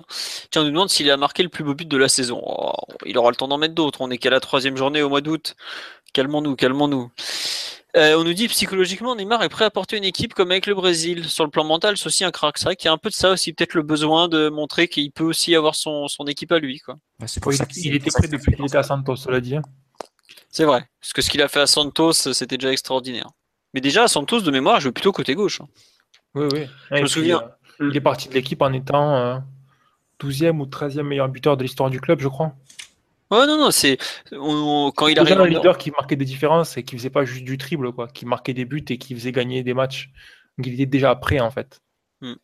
Bah, dans l'horrible Brésil de 2014, c'était un des rares à tirer l'équipe vers le haut, par exemple. Rien que ça, vu la pression à domicile, ça montre quand même beaucoup de choses. Quoi. Euh, tiens, on nous demande est-ce qu'il n'est pas en train d'éclipser Cavani? Mais je pense que c'est évident qu'il a. Enfin, c'est pas, enfin, c'est pas évident, mais il a une, une, popularité, une aura, une qualité technique. Euh, Cavani euh, est un exemple dans l'investissement, mais Neymar a tellement de talent. Il est déjà au-dessus. C'est pas, c'est peut-être pas juste par rapport à Cavani, par rapport à tout ce qu'il a fait l'an dernier, mais c'est un peu c'est le classement du talent à ce niveau-là et il n'y a pas photo. Euh, Cavani, a, c'est un énorme, c'est un immense chasseur de buts, mais par rapport à Neymar, c'est pas la même classe de joueur malheureusement pour lui. C'est un leader d'équipe Cavani. Et c'est pas un leader. Cavani, c'est quelqu'un qui parle très peu dans le vestiaire. je pense, quand même qu'il a fait la saison dernière, il a fait quand même. Euh, il a fait des efforts. Oui, non, il a une démonstration de leadership quand même hein, dans la prise de responsabilité, dans la, la volonté de marquer la différence pour son équipe. Alors après, forcément, ouais, c'est pas un joueur de niveau de Neymar, ça c'est sûr. Il y, a, un monde entre les deux, mais euh, je, pense que c'est un leader. C'est juste que c'est un, un leader de notre niveau, quoi. Voilà. Qui n'est pas forcément le plus intéressant pour le PSG. Ouais. Euh, Mathieu, sur cet aspect Neymar côté gauche, tu veux ajouter quelque chose Non, rien à rajouter sur ce qu'a dit, dit, Ryan. Je suis entièrement d'accord sur la même ligne. Très bien. Bon, écoutez, on va avancer un peu. On nous dit Neymar est né pour briller. Eh ben, écoute, ça sera la conclusion de cette premier, premier débrief du match de Neymar. Je pense qu'on va en avoir d'autres parce qu'il n'y a pas de raison qu'il s'arrête, même si effectivement Ryan a soulevé des points qui, devront être vérifiés dans les mois à venir. On verra si la Ligue 1 est capable de s'adapter à Neymar. Parce que je pense qu'elle a déjà vu euh, ce que ce qu'il était capable de faire si on le laisse un peu tranquille. On va passer en vitesse sur le, match de la semaine euh, PSG Saint-Etienne qui arrive dès vendredi soir. Euh, le PSG donc est leader. On va jouer contre saint qui de mémoire est troisième, voilà, avec euh, égalité de points avec Monaco, mais une moins bonne différence de but. Euh, non, égalité de points, même différence de but, mais moins de buts marqués, puisque saint a marqué 5 buts sans en encaisser un seul. De mémoire, c'est la seule équipe du championnat qui n'a pas encore pris le moindre but. Voilà, c'est tout à fait ça. Je viens de vérifier sur le classement du très sérieux site. Euh, est-ce que pour vous, c'est c'est peut-être le premier choc de Ligue 1 cette saison ou pas? Ce PSG Saint-Etienne de vendredi en vitesse Bon, en termes de jeu, en tout cas, c'est peut-être celui qui est le plus alléchant, vu que Saint-Etienne, ça a l'air. Euh, le nouveau projet a l'air très sympa avec Oscar Garcia, enfin en tout cas assez ambitieux en termes de, pressing, euh, d'intensité. Et puis, euh, et puis Paris en général aime bien les équipes qui justement euh, verrouillent pas jouent. Je pense que Saint-Etienne va jouer au parc justement pour ne pas bétonner vendredi. Donc sincèrement, c'est un, un match qui a qui attire beaucoup parce qu'on on se dit qu'on risque de voir non seulement des buts, mais surtout beaucoup de jeux. Donc, donc ça, ça va être un bon test. Qu'en plus, Saint-Etienne arrive en pleine confiance, Paris aussi. Donc il y a tout pour ça. Ça donne un très bon match. Très bien, ouais, effectivement, un très bon match de Ligue 1. Peut-être, enfin, pratiquement le seul test un peu de la de ce début de saison avant le début de la Ligue des Champions, puisqu'il me semble qu'on commence la Ligue des Champions avant de jouer Lyon le 17 septembre. Euh, bon, on, verra ce que ça va donner. Euh, aussi l'opportunité peut-être de marquer vraiment la Ligue 1 plus que plus que des matchs contre Amiens, Guingamp et Toulouse. Euh, Mathieu, un avis en vitesse sur ce match avant qu'on parle un peu du remplaçant de Verratti? Bah, Le test, ça va être aussi dans le style de jeu. Les équipes qu'on a rencontrées jusqu'à présent, que ce soit Amiens, Guingamp puis Toulouse, nous ont attendus et n'ont pas vraiment cherché à aller nous presser haut. Bon, je ne sais pas exactement ce qu'il en sera de Saint-Etienne, mais on peut peut-être s'attendre à ce que à ce qu'il soit un peu plus un peu plus pressant de ce point de vue-là, notamment qu'ils mettent en place euh, un plan notamment sur Motard. Enfin, on peut voir, on peut s'attendre à ce qu'il à ce qu'il cherche quelque chose pour euh, quelque chose pour limiter un peu l'influence et la circulation de balles au milieu, euh, notamment euh, par le fait que Verratti sera absent et ça change quand même quelque chose dans, la possession de balle parisienne, dans la qualité de la possession de balle parisienne. Donc voilà, ça va être un défi, je pense, de nature un peu différente de, de ceux qu'on a affrontés jusqu'à présent. Et on va voir comment, comment Paris, et notamment le milieu parisien, va, va s'en sortir. Ouais. Euh, bon, pour remplacer Verratti, est-ce qu'on est tous d'accord sur le nom de, de l'euro élu? Puisque bon, il y a quand même peu de doutes. Pastoré ou pas Pastoré Sympathique il non, mais... Ça, vu la, la, la, les possibilités actuelles au milieu de terrain, on va dire que le joueur qui s'en rapproche le plus, sans, sans être euh, un joueur du même profil, hein, c'est pas du tout le même joueur, mais euh, c'est le joueur qui accumule le plus de, de, minutes en tant que milieu de terrain, euh, je pense, hein, parmi les options disponibles. Donc, c'est ce serait le choix logique, je pense, non? Bah oui, enfin, c'est le choix le plus logique à plein niveau parce que sur le live on me dit Nkun crack. Euh, bon Nkunku était même pas sur le banc de touche ce week-end par exemple si j'ai de mémoire. Euh, il a joué relayeur droit en préparation mais c'est compliqué. Le, le Pastore, il, fait un bon match contre Amiens, il se fait sortir de l'équipe déjà, ça a été dur. Bon, à, Guingamp, il fait une entrée où il se rate. Hein. Bon, c'est pas grave, sait que c'est un joueur qui a des fois du mal à rentrer en jeu. Contre euh, comment ça s'appelle? Contre Toulouse, il fait une super entrée en jeu. La logique, ça serait de continuer à, lui permettre, à lui donner la possibilité d'intégrer cette équipe. Hier, euh, sur Canal, son interview à la fin du match, même si c'est vrai que Canal a été un peu lourd à vouloir forcer le départ, le mal-être et tout ça, il le dit clairement que lui, ce qu'il vise aujourd'hui, c'est sans plus en mesure d'aller chercher une place au milieu qu'en attaque. Partir de là, il va pas avoir 10 000, 10 000 possibilités non plus. Hein. Faut des opportunités, s'il la saisit pas, ça va être problématique. Euh, et je, pense que aussi bien pour Emery que pour le joueur, c'est une très très très belle opportunité. C'est un vrai choc de Ligue 1 euh, face à une équipe qui a qui est ambitieuse et qui a un bon coach, qui est en train de, qui est pleine de confiance. S'il saisit pas sa chance-là, malheureusement, ça l'envoie, euh, ça lui, ça le confirme en tant que 12e homme du PSG actuel. Quoi. Je vois pas ce qu'il pourra espérer de, mieux à court terme. Après, une saison, c'est long. Hein. Il y aura des blessures. Il va jouer. Hein. S'il n'est pas blessé, il fera ses 40 matchs comme les autres. Hein. Il n'y a pas de souci à ce niveau-là. Enfin, je sais pas ce que vous imaginez pour Pastore euh, pour ce match-là. Enfin, peut-être que vous imaginez quelqu'un d'autre que Pastore, en tout cas. Non, mais c'est vrai que comme tu l'as dit, la, une place en attaque pour, pour Pastore cette saison, euh, je pense qu'elle est à écarcer dans la mesure où, enfin, encore plus si Mbappé arrive. Euh, donc effectivement, c'est une place au milieu qui peut briguer.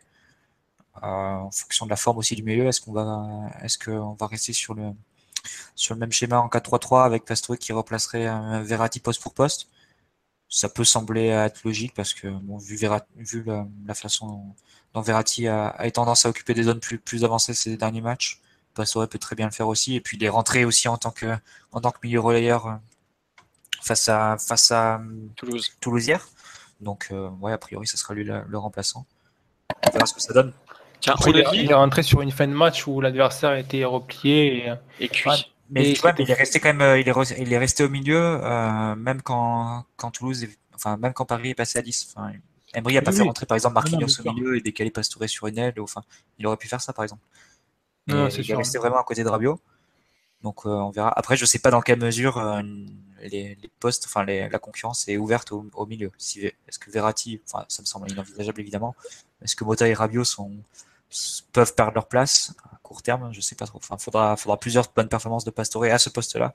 Ah, puis c'est pas un milieu de terrain naturel, euh, Mathieu. C'est quand même euh, une espèce d'accommodation euh, qui, qui, correspond sur certains aspects, mais qui laisse à désirer sur d'autres. Hein. Je pense que il y a une opportunité pour lui peut-être de devenir quatrième milieu de terrain. Bon, à l'heure actuelle, en vue de l'effectif aujourd'hui, hein, parce que bon, dans, trois semaines, le PSG aura recruté un ou deux milieux de terrain en plus, donc la situation aura complètement changé. Mais c'est pas un milieu de terrain, quoi. C'est un, milieu offensif avec des comportements de milieu offensif. Donc, dans tout ce qui est participation, protection de balle, il, il, peut faire un travail intéressant en tant que créateur derrière le ballon, mais après, il y a une lecture et une prise de risque avec le ballon, dans les, notamment dans les transmissions vers l'avant, qui ne correspond pas vraiment à, un, un, milieu organisateur. Donc, euh, à moins de faire vraiment un travail foncier important et de, bien travailler là-dessus. Euh, toute une saison, pourquoi pas Ça va quand même être difficile. Hein. De ce que j'en sais, les doutes du staff concernant Pastore au niveau du milieu relayeur, c'était sa capacité à basculer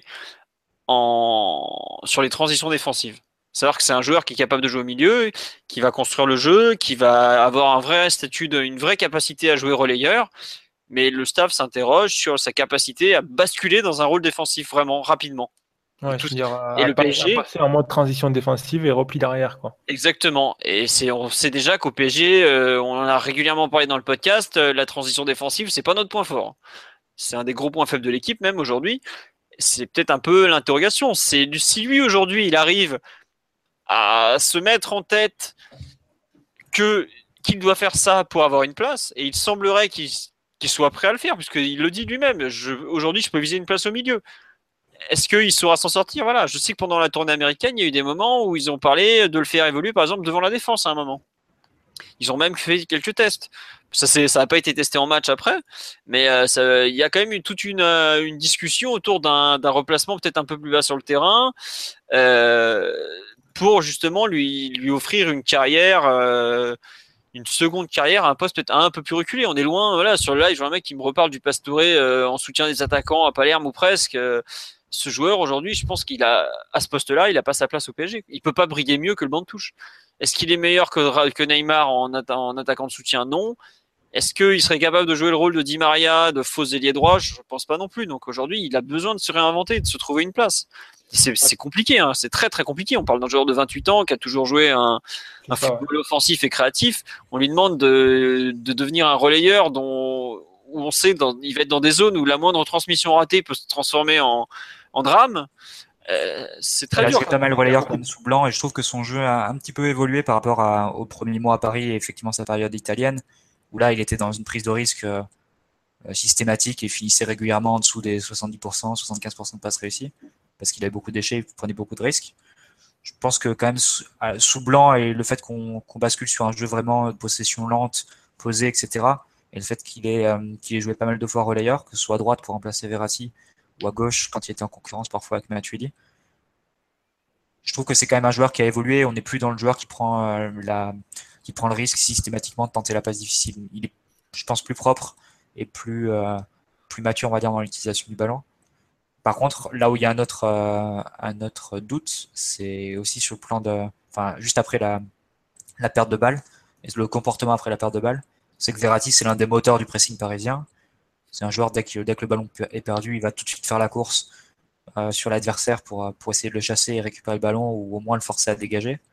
Ça, Pastore, on ne sait pas trop comment il réagit. effectivement, quand, avec un pari qui, qui, est assez efficace sur le plan du pressing depuis le début de, depuis le début de la saison, il va falloir qu'il se mette à niveau et qu'il se mette au diapason de ce que fait Verratti euh, de façon, euh, de façon performante sur, sur, sur la partie du pressing.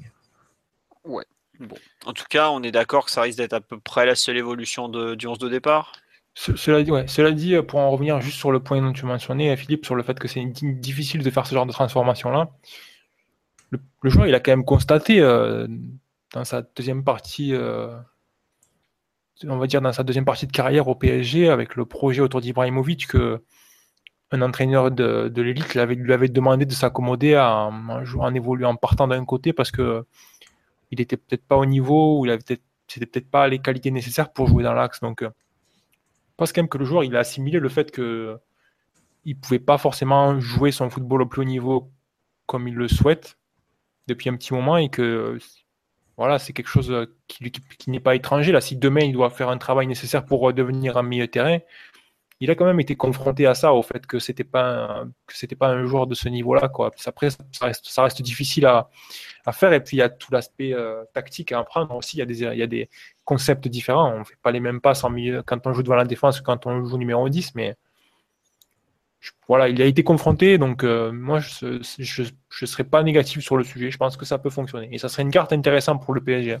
Ouais, et juste pour compléter ce que tu dis, Pastore est un joueur qui aime beaucoup le foot, qui s'y intéresse beaucoup et qui a une grosse capacité de recul et de réflexion sur, euh, sur le jeu et autres. je suis pas comme tu dis, je pense que hier quand il dit qu'il euh, a il sait qu'il a une place à jouer au milieu de terrain, il l'a très bien analysé la situation. Il connaît très bien les rouages du club, il, sait ce que c'est que la concurrence, comment trouver une place. Pendant des années, on lui a foutu Matuidi dans les pattes, qu'il toujours, euh, bah, qui a toujours été titulaire un peu à sa place, tu vois, parce que Mathieu parlait des essais de blanc en tant que relayeur tout ça, à chaque fois, c'était pratiquement Matuidi qui lui était préféré. Et il sait ce qu'il a, ce qu'il a à faire.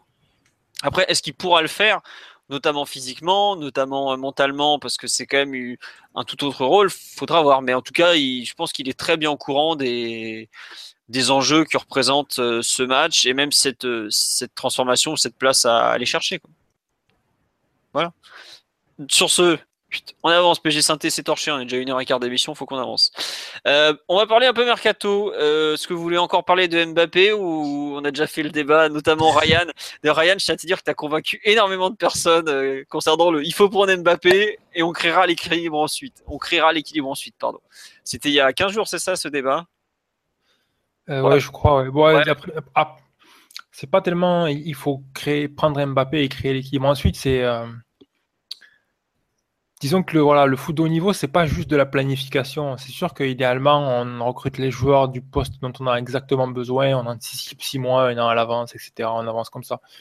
Mais il y a des opportunités qui se présentent, il y a des joueurs qui sont suivis depuis un plus jeune âge qui, un jour vont faire en six mois ce qu'on attendait qu'ils allaient faire peut-être deux ans plus tard. Et voilà, il faut pouvoir réagir. C'est pas juste une histoire de de faire rentrer les joueurs dans des cases et dans un plan. Il faut se montrer flexible. Il y a une opportunité qui se présente. Un joueur qui peut dominer une position pendant les dix prochaines années, qui a, sur, ses, pour sa première saison, quand même fait des choses assez incroyables. Hein, c'est euh, sans même parler des statistiques. Les 20 premières minutes qu'il a contre le match aller à la, contre la Juventus de Turin en Ligue des Champions. Je pense pas que Cavani ait 20 minutes comme ça dans sa carrière en Ligue des Champions, par exemple. Je dis bah. juste ça. Ah oui, non, mais il, a fait des choses que qu'on n'avait jamais vues depuis des années. Quoi. Enfin, tu regardes, même si tu veux faire un parallèle, la maturité qu'il a sur le terrain, ce qu'il a été capable de faire, des joueurs aussi jeunes, tu remontes vite jusqu'à Ronaldo euh, du, du, Brésil. Hein. Après, personne ne remet en cause son niveau, ou son talent, ou son futur. Enfin, tout le monde voit très bien que ce qu'il a réalisé, c'est extrêmement rare. Et tout indique qu'il va être un, phénomène pour les années à venir, sauf si quelque chose d'extraordinaire survient.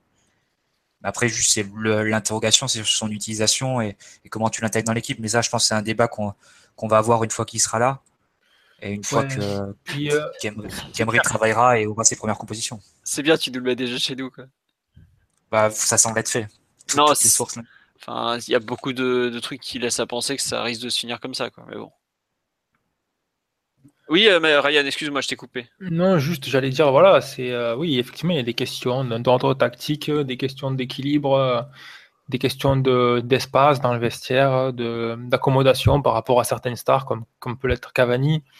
C'est sûr, c'est pas une opération facile. Hein. Je pense que même le Real Madrid qui était sur le coup aurait préféré que cette opération elle se présente euh, l'été prochain. Ah oui, tout le monde est dans le même cas. Hein. Mais voilà, l'opportunité elle est là maintenant. Donc, euh, faut pas tourner la tête, faut essayer de, la saisir tout simplement. Hmm. Tu nous dit la composition avec Mbappé, j'aimerais pas être à la place d'Emery pour gérer le vestiaire. Ah, bah écoute, c'est le, joueur qui a voulu venir aussi, il faut pas oublier ça. Hein. Euh, au bout d'un moment, il sait le risque qu'il prend. Hein. Voilà. Tu penses que euh, Mbappé il, accepterait d'être dans la rotation entre guillemets? Bah, Mbappé il va venir, il va débarquer au PSG. Enfin, non mais il n'y aura pas de rotation, Mathieu, s'il vient. un joueur qui va de ce niveau-là, pour cet investissement-là, il va avoir un rôle important, c'est évident. Non mais il y aura une une tu... indiscutable, d'accord. ce, que tu, ce que tu peux prendre en compte, c'est que le PSG va un calendrier qui peut aller entre 52 matchs et 65, c'est ça, je crois? Ouais, Donc, ouais. Donc, il y aura dans le lot, il y a aussi des matchs où tu auras une des deux numéro 9 qui sera reposé ou qui sera pas disponible, qui sera suspendu, qui sera blessé. Je veux dire, voilà, l'air de rien aussi, il faut pas oublier que le PSG a toujours pas recruté de deuxième numéro 9 pour remplacer Cavani si demain il se blesse. Sauf que tu sais très bien que Mbappé, tu le recrutes pas en, en condition Non, de mais deuxième tu, numéro 9. tu- non, mais tu coches encore euh, un de tes objectifs de l'été dernier, à savoir avoir une deuxième figure de numéro 9 qui peut produire des buts et surtout qui tactiquement peut occuper le poste de numéro 9. Parce que le PSG, la saison dernière, a tenté l'opération le Ressé, qui est clairement un joueur de couloir, un joueur de percussion, et qui a essayé de l'utiliser en numéro 9, et on a vu que ça n'a pas du tout fonctionné. Alors, ok, le joueur était peut-être pas dans de bonnes prédispositions, et mentalement, il n'est pas arrivé, on va dire, euh, avec la bonne attitude. En tout cas, c'est ce ce qui en ressort aujourd'hui. Bah, Mais- il était plus dans le reggaeton que dans le football, quoi. Ouais, voilà, c'est un peu le problème de Rézé. ouais. Mais c'est quand même important de recruter un numéro 9. C'est-à-dire, si demain Cavani se blesse, c'est pas, pas Neymar qui va jouer numéro 9, on est d'accord Aujourd'hui, honnêtement, le, remplaçant de Cavani, s'il se blesse, euh, bien malin qui sait qui il est. Voilà, donc Non, mais sauf que on sait très bien que Mbappé, il va jouer combien de matchs Enfin, s'il arrive, il jouera combien de matchs en numéro 9 cette saison? Mais après, c'est. ça, on, on verra. Moi, je suis pas convaincu que c'est Mbappé qui ira sur un côté, mais on verra. On verra, comme tu dis, euh, on reprend. euh, On va attendre les compositions d'Emery une fois qu'il sera là. Et euh, la gestion est aussi de voir un peu ce qu'il en est au niveau des départs. Exactement. Je pense qu'il y aura une clarification de l'effectif. et On y verra plus clair dans, dans une dizaine de jours. Ouais. Euh, tiens, on nous demande, vous n'avez pas de doute. On reparlera de. M- oh, franchement, Mbappé, on en a déjà beaucoup, beaucoup, beaucoup parlé. On en reparlera quand elle arrivera. On nous demande pourquoi il y a un mec avec l'accent de Marseille. Il n'est pas de Marseille, il est de Montpellier, Ryan. Voilà. Euh, non, euh, Matuidi qui part quand même euh, un gros événement de la semaine. Euh, Blaise Matuidi qui quitte le PSG après 6 ans. Ah, Alexis, on Alexis, m'entend. Oui, allô? Oui, oui, oui, oui, oui, Je disais juste que je m'entends. Juste que je m'entends. Ah, pardon, excuse- Voilà. Euh, Putain, je m'entends toujours. Euh, non, euh, en gros, donc euh, Matuidi qui s'en va. qu'est-ce- quelles conséquences pour le PSG Qu'est-ce que, si vous voulez dire un mot euh, sur ce sur ce départ? Bah tiens, Alexis, qu'on n'a pas entendu depuis un certain temps. un certain temps. Euh, oui, si ça marche, c'est bon, vous m'entendez bien, non Ça coupe pas? On t'entend parce qu'on s'entend même nous. Même nous. D'accord, excuse-moi. Donc euh, oui, c'était juste euh, bah, pour dire que Matuidi, je trouve que son, son départ, en l'occurrence, euh, ça pouvait pas mieux se passer. Les...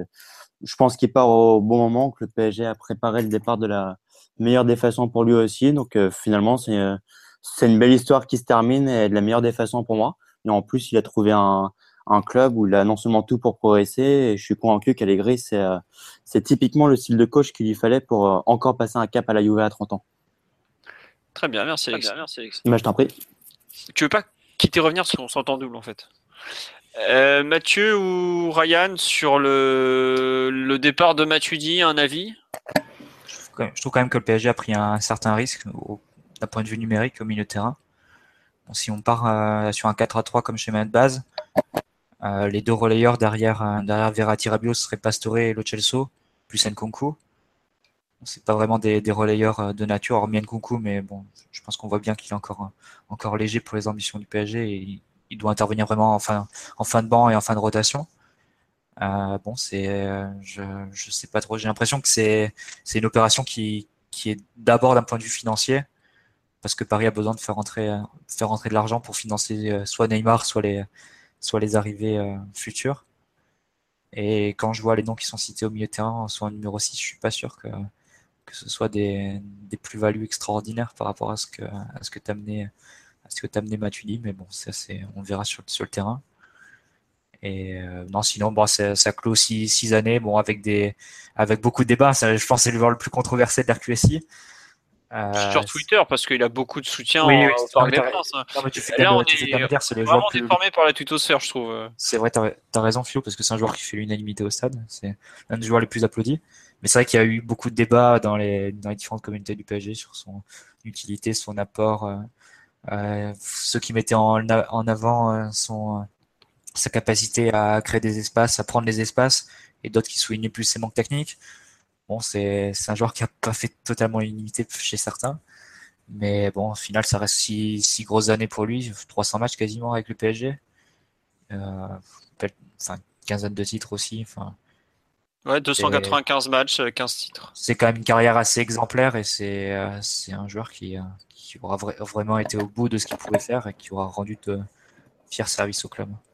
Ouais, d'ailleurs, je te rejoins sur le, le moment du départ. Alexis a placé ça comme le moment idéal. Moi, je que j'ai un peu de mal à comprendre dans le sens où euh, on cherche déjà un milieu de terrain, on a recruté personne et en plus on en lâche un. Et en plus, on lâche celui qui a vraiment un profil complètement différent euh, du reste de l'effectif. Ça, celui, on sait qu'on a des fois du mal euh, avec le jeu sans ballon. Le seul qui a vraiment du jeu sans ballon. je trouve qu'on prend vraiment une direction forte euh, dans le sens euh, à ce niveau-là. Bon, on verra ce que ça va donner. Et je suis surpris que en un été, on perde quand même deux euh, vice-capitaines du club en personne de Maxwell et Matuidi. Quoi. C'est un peu ça qui me chagrine. Avec Matuidi aussi, tu perds un joueur qui fait 50 matchs par an et qui est l'un des 14 joueurs les plus, les plus importants du groupe. Enfin, c'est l'un des joueurs les plus, les plus utilisés, les plus importants de, de l'effectif.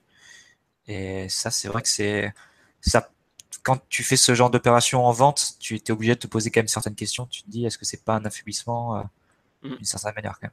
Non, non, moi j'avoue que je. Tu perds une option à la rotation quand même. Je suis, je suis assez dubitatif. Numériquement, il y a une perte, c'est clair. Après, on verra si d'ici la fin du mercato, le PSG amène un remplaçant.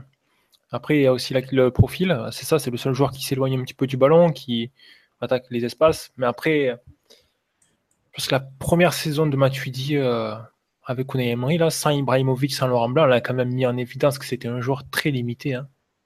Et je sais pas vous, mais moi j'ai quand même pas mal de souvenirs de matchs de la saison passée avec de longues phases où le joueur est incapable d'apporter quoi que ce soit pendant 10, 15, 20 minutes, hormis quelques déplacements. Ah, Pour une équipe euh, qui, qui, qui, qui, va faire entre 55 et 60% de possession de balles sur 80, euh, 90% de ses matchs cette saison, c'est ah, sûr de construire un milieu de terrain hein comme ça avec un joueur qui. Parce que, ok, il s'éloigne du ballon et il attaque les espaces, mais c'est bien aussi d'avoir un joueur qui peut participer au jeu et à la construction et, aider au moment de la relance. Or, Matuidi, il ne peut pas faire ça. Donc c'est vrai que d'un côté, il y a le fait que le PSG perd un profil intéressant, mais de l'autre, il y a quand même le fait que c'est un joueur qui, hormis quelques situations ponctuelles, ne devrait pas jouer autant euh, dans, un club comme Paris, surtout dans le contexte parisien, au vu de, de l'opposition que, le club rencontre euh, chaque, euh, chaque semaine. Donc voilà, après il y a le fait que c'est une dernière année de contrat, il y a une somme importante qui est récupérée par le club, il est vendu pour une somme plus importante que ce qui a été investi pour le recruter. Il y a aussi peut-être que le fait que, d'un point de vue motivation, le joueur a envie de voir autre chose. Hein. Je ne sais pas s'il voulait rester ou pas. Est-ce qu'il aurait été assez, autant motivé, autant.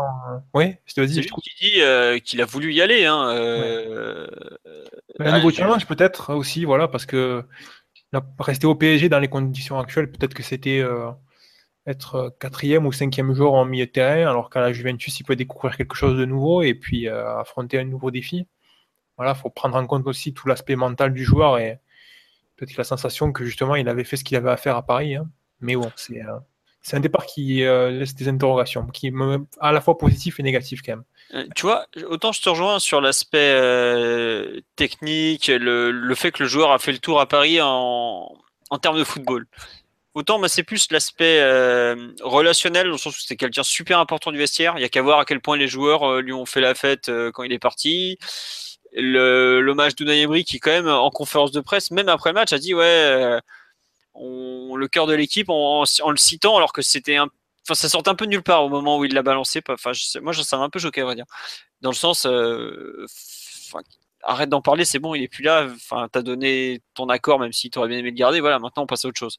Mais euh, c'est plus un peu tout ce que représente le personnage tu dis, même si j'ai pas parlé de personnage, parce que c'est toujours quelqu'un, enfin, justement, c'est un de ceux qui a pas triché, qui a très vite su ses limites, ses qualités, et qui les a toujours exploitées à, fond et, de façon honnête. Et je sais pas, c'est un, peu ça qui va me manquer, parce que on a vu l'an dernier que des fois le vestiaire c'était un peu lézardé, tout ça.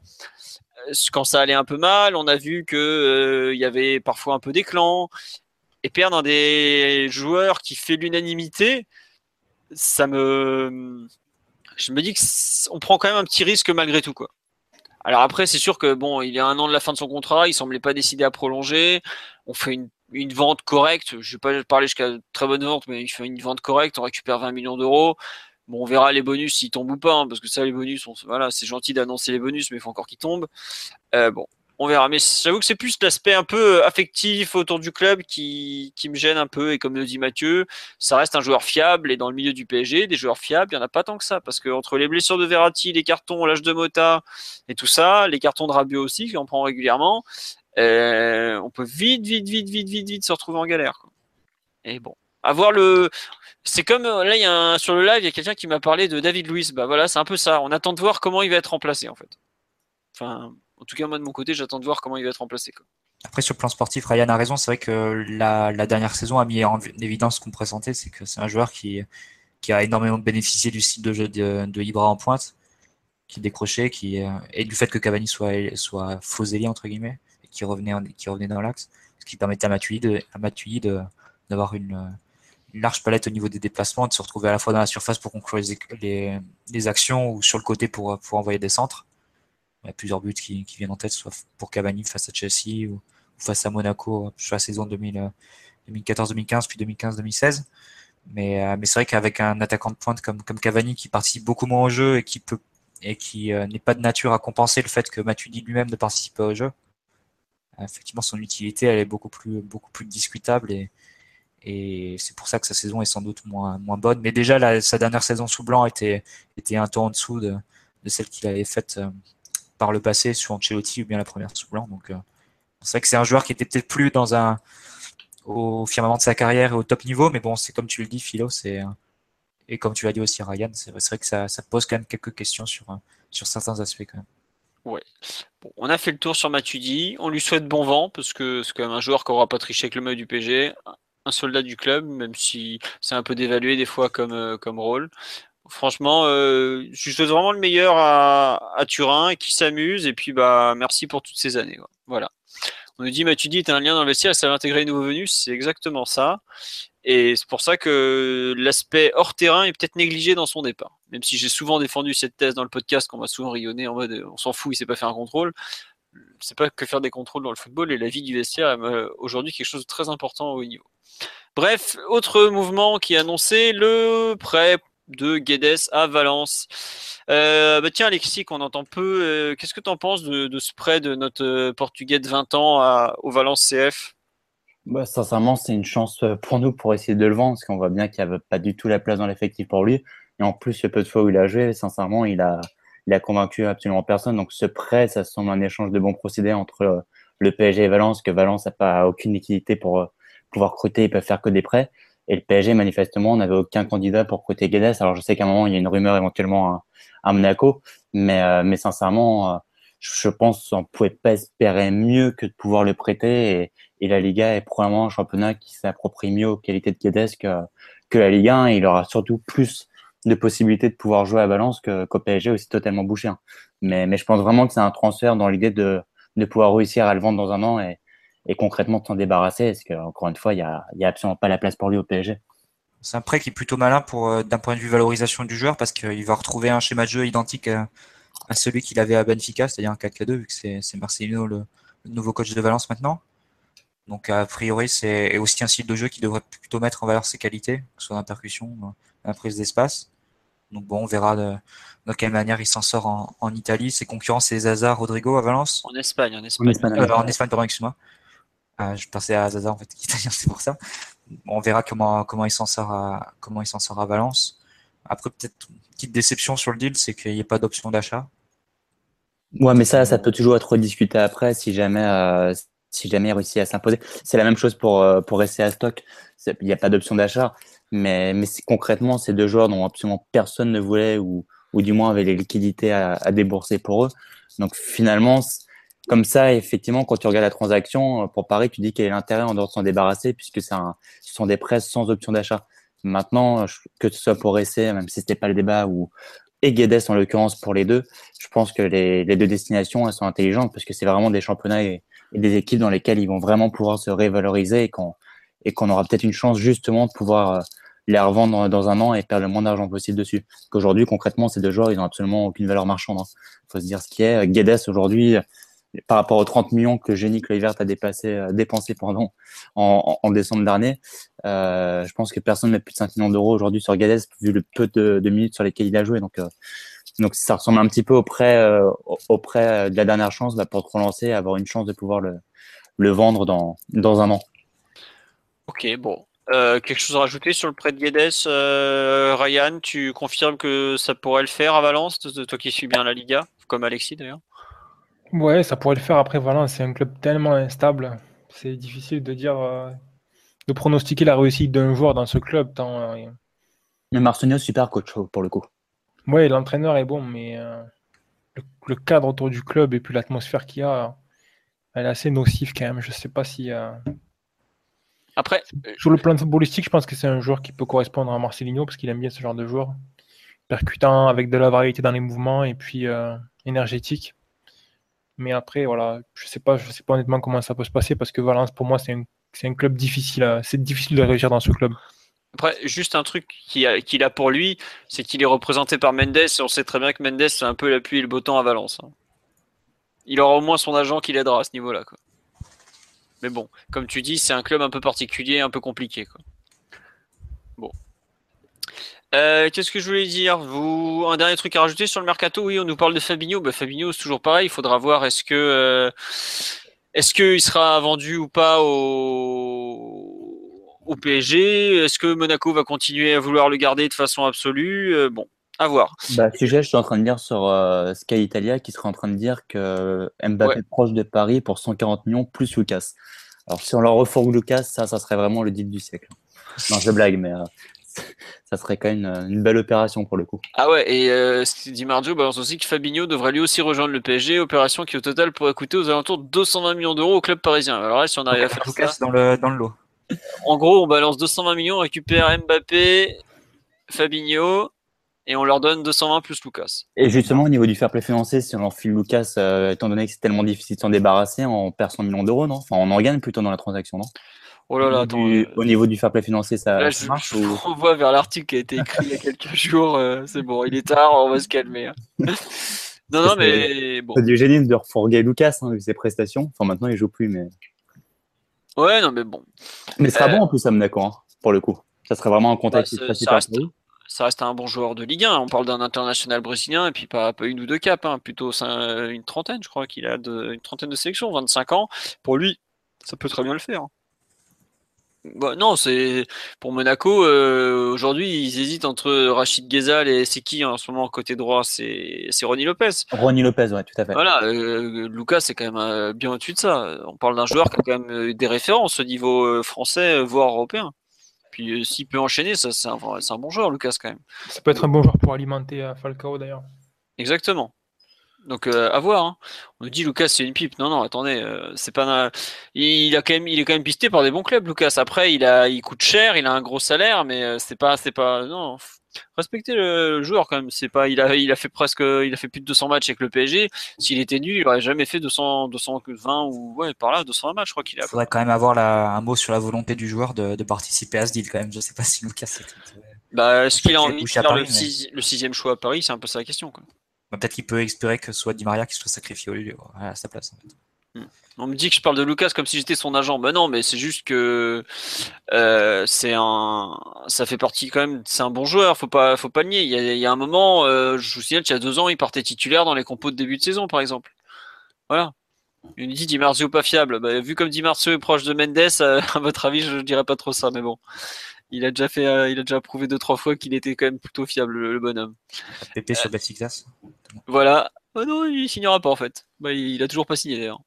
Euh, bah tiens, je voulais pas, bah, Foyce, il est à 90% à Tottenham, euh, ce qu'il voulait depuis le début, voilà. ça a été une histoire pas possible en termes d'agents. Il y a trois agents impliqués, sauf que le gamin a jamais voulu aller vraiment à Paris, visiblement, que le PSG avait réussi, enfin avait des accords avec les agents qui n'étaient pas tout à fait le sien. Et donc au final, ils n'ont pas réussi à se mettre d'accord. Euh. On nous dit Neymar laisserait partir Lucas. Non mais Neymar, c'est pas Messi à Barcelone, donc au bout d'un moment, voilà. Et on nous demande des rumeurs sur une décision Fabio qui refuserait de jouer dimanche avec la SM. C'est Julien Ménard de Téléfoot qui a dit ça tout à l'heure. Vous pouvez le croire, c'est un excellent journaliste. Donc euh, je vous renvoie vers son tweet. Euh, bon, sur le mercato, on a fait le tour. On va finir sur euh, le, les équipes de jeunes, puisque les championnats euh, de jeunes ont repris. Il y a une semaine, la, réserve avait perdu à Saint-Louis. Et ce samedi, on avait un match de CFA au camp des loges contre Épinal, sous l'œil de tout le staff parisien. Alors, j'ai jamais vu ça, à savoir Emery, Camara qui était là, et Louis, Antero Henrique, j'ai dire Lucien Henrique, non. On va laisser Lucien Henrique. Antero Henrique, Maxwell, euh, qui était là, Louis. Il y avait tout le monde. J'ai jamais vu autant de monde pour euh, un match de CFA. Bref, c'était vraiment bien sur le terrain. On a gagné 4-2 contre Épinal, doublé d'Edouard, euh, un but de Diaby et un but de Georgène. Super but de Georgène qui joue arrière gauche pour l'occasion. voilà et on sait, c'était franchement, franchement pas mal. Je vous ai fait un joueur par joueur assez détaillé pour ceux que ça intéresse. Euh, dans les noms que je voudrais retenir, Descamps qui a franchement été pas mal dans les buts malgré les, deux buts encaissés. Georgène côté gauche vraiment pas mal. Au milieu, euh, un poil sur ma fin ce niveau Caligari puisque du bon dans l'orientation, mais défensivement on voit vraiment à quel point il souffre face à un gros gabarit. Je pense que c'est un peu ce qui retient euh, Emery ou d'autres de le faire jouer plus au niveau professionnel. Bernet très bien, vraiment intéressant, belle, belle euh, continuité dans le match alors que c'est un des plus jeunes. Comment il s'appelle euh, Yézien à côté de lui qui a signé son retour au camp des loges quelques années après son retour. Pas mal aussi, du, bon. Devant, Edouard qui a franchement fait un bon match tout seul devant. Il met deux jolis buts où il, il, fait la différence tout seul, honnêtement. On peut pas, voilà, il prend la balle, euh, beaucoup de reins et puis il conclut bien. Diaby pas mal côté droit, euh, du déchet forcément, de très bons débuts d'action, un peu moins sur la fin. Mais on rappelle que c'est un joueur qui a quand même 17 euh, ans à peine, donc c'est franchement pas mal. Honnêtement, c'était un vrai bon match de CFA. ça valait les 10 euros. Et vraiment, je certains joueurs ont vraiment déjà fait le tour en CFA. Je pense à Georgen, le pauvre. Euh, allez, faut qu'on le prête maintenant. Là, il a plus rien à apprendre à ce niveau-là. Il est au-dessus du lot, il comprend tout. Il, voilà. Aujourd'hui, ce qu'il a besoin, c'est de, voir un autre rythme, une autre intensité physique, d'enchaîner les matchs, de s'affiner techniquement, parce que là, bah voilà, ça reste du la quatrième division nationale. Pardon, c'est plus CFA, c'est National 2 d'ailleurs. Bref, c'était sympa, euh, très bon moment. Je pense que les joueurs se sont bien éclatés aussi, donc c'était très bien.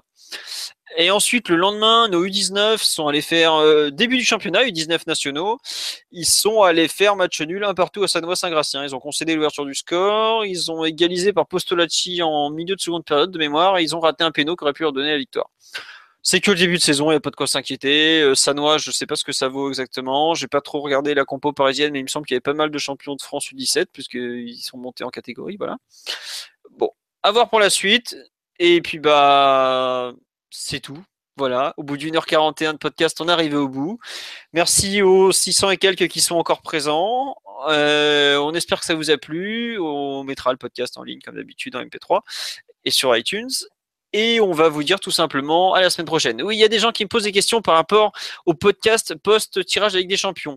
Le tirage avec des champions se faisant, euh, c'est jeudi. On joue PSG Synthé vendredi. On fera un pack complet. Je pense qu'on fera un gros podcast euh, Synthé Ligue des Champions Mercato lundi prochain, tout simplement. Sur ce, on va vous souhaiter une très bonne soirée. Un grand merci pour votre fidélité, vos commentaires. Comme toujours, je m'excuse de pas avoir pu tout lire, mais c'est très compliqué. Vous parlez beaucoup et je, vous en remercie. Euh, un mot sur la nomination de Luis Fernandez et les prêts des plus jeunes franchement, Lucien Hernandez, on va voir dans la durée. Les prêts des plus jeunes, ça va se décanter très vite. Il reste 10 jours de mercato. Faudra juste être attentif. Mais normalement, ça, ça devrait pas mal bouger en tout cas. Allez, bonne soirée à tous. Encore merci. Ciao, ciao tout le monde. Ciao. Soirée, ciao.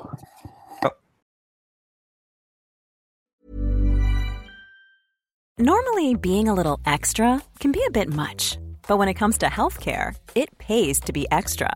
And United Healthcare makes it easy with Health Protector Guard fixed indemnity insurance plans. Underwritten by Golden Rule Insurance Company, they supplement your primary plan, helping you manage out of pocket costs without the usual requirements and restrictions like deductibles and enrollment periods. So when it comes to covering your medical bills, you can feel good about being a little extra. Visit uh1.com to find the Health Protector Guard plan for you.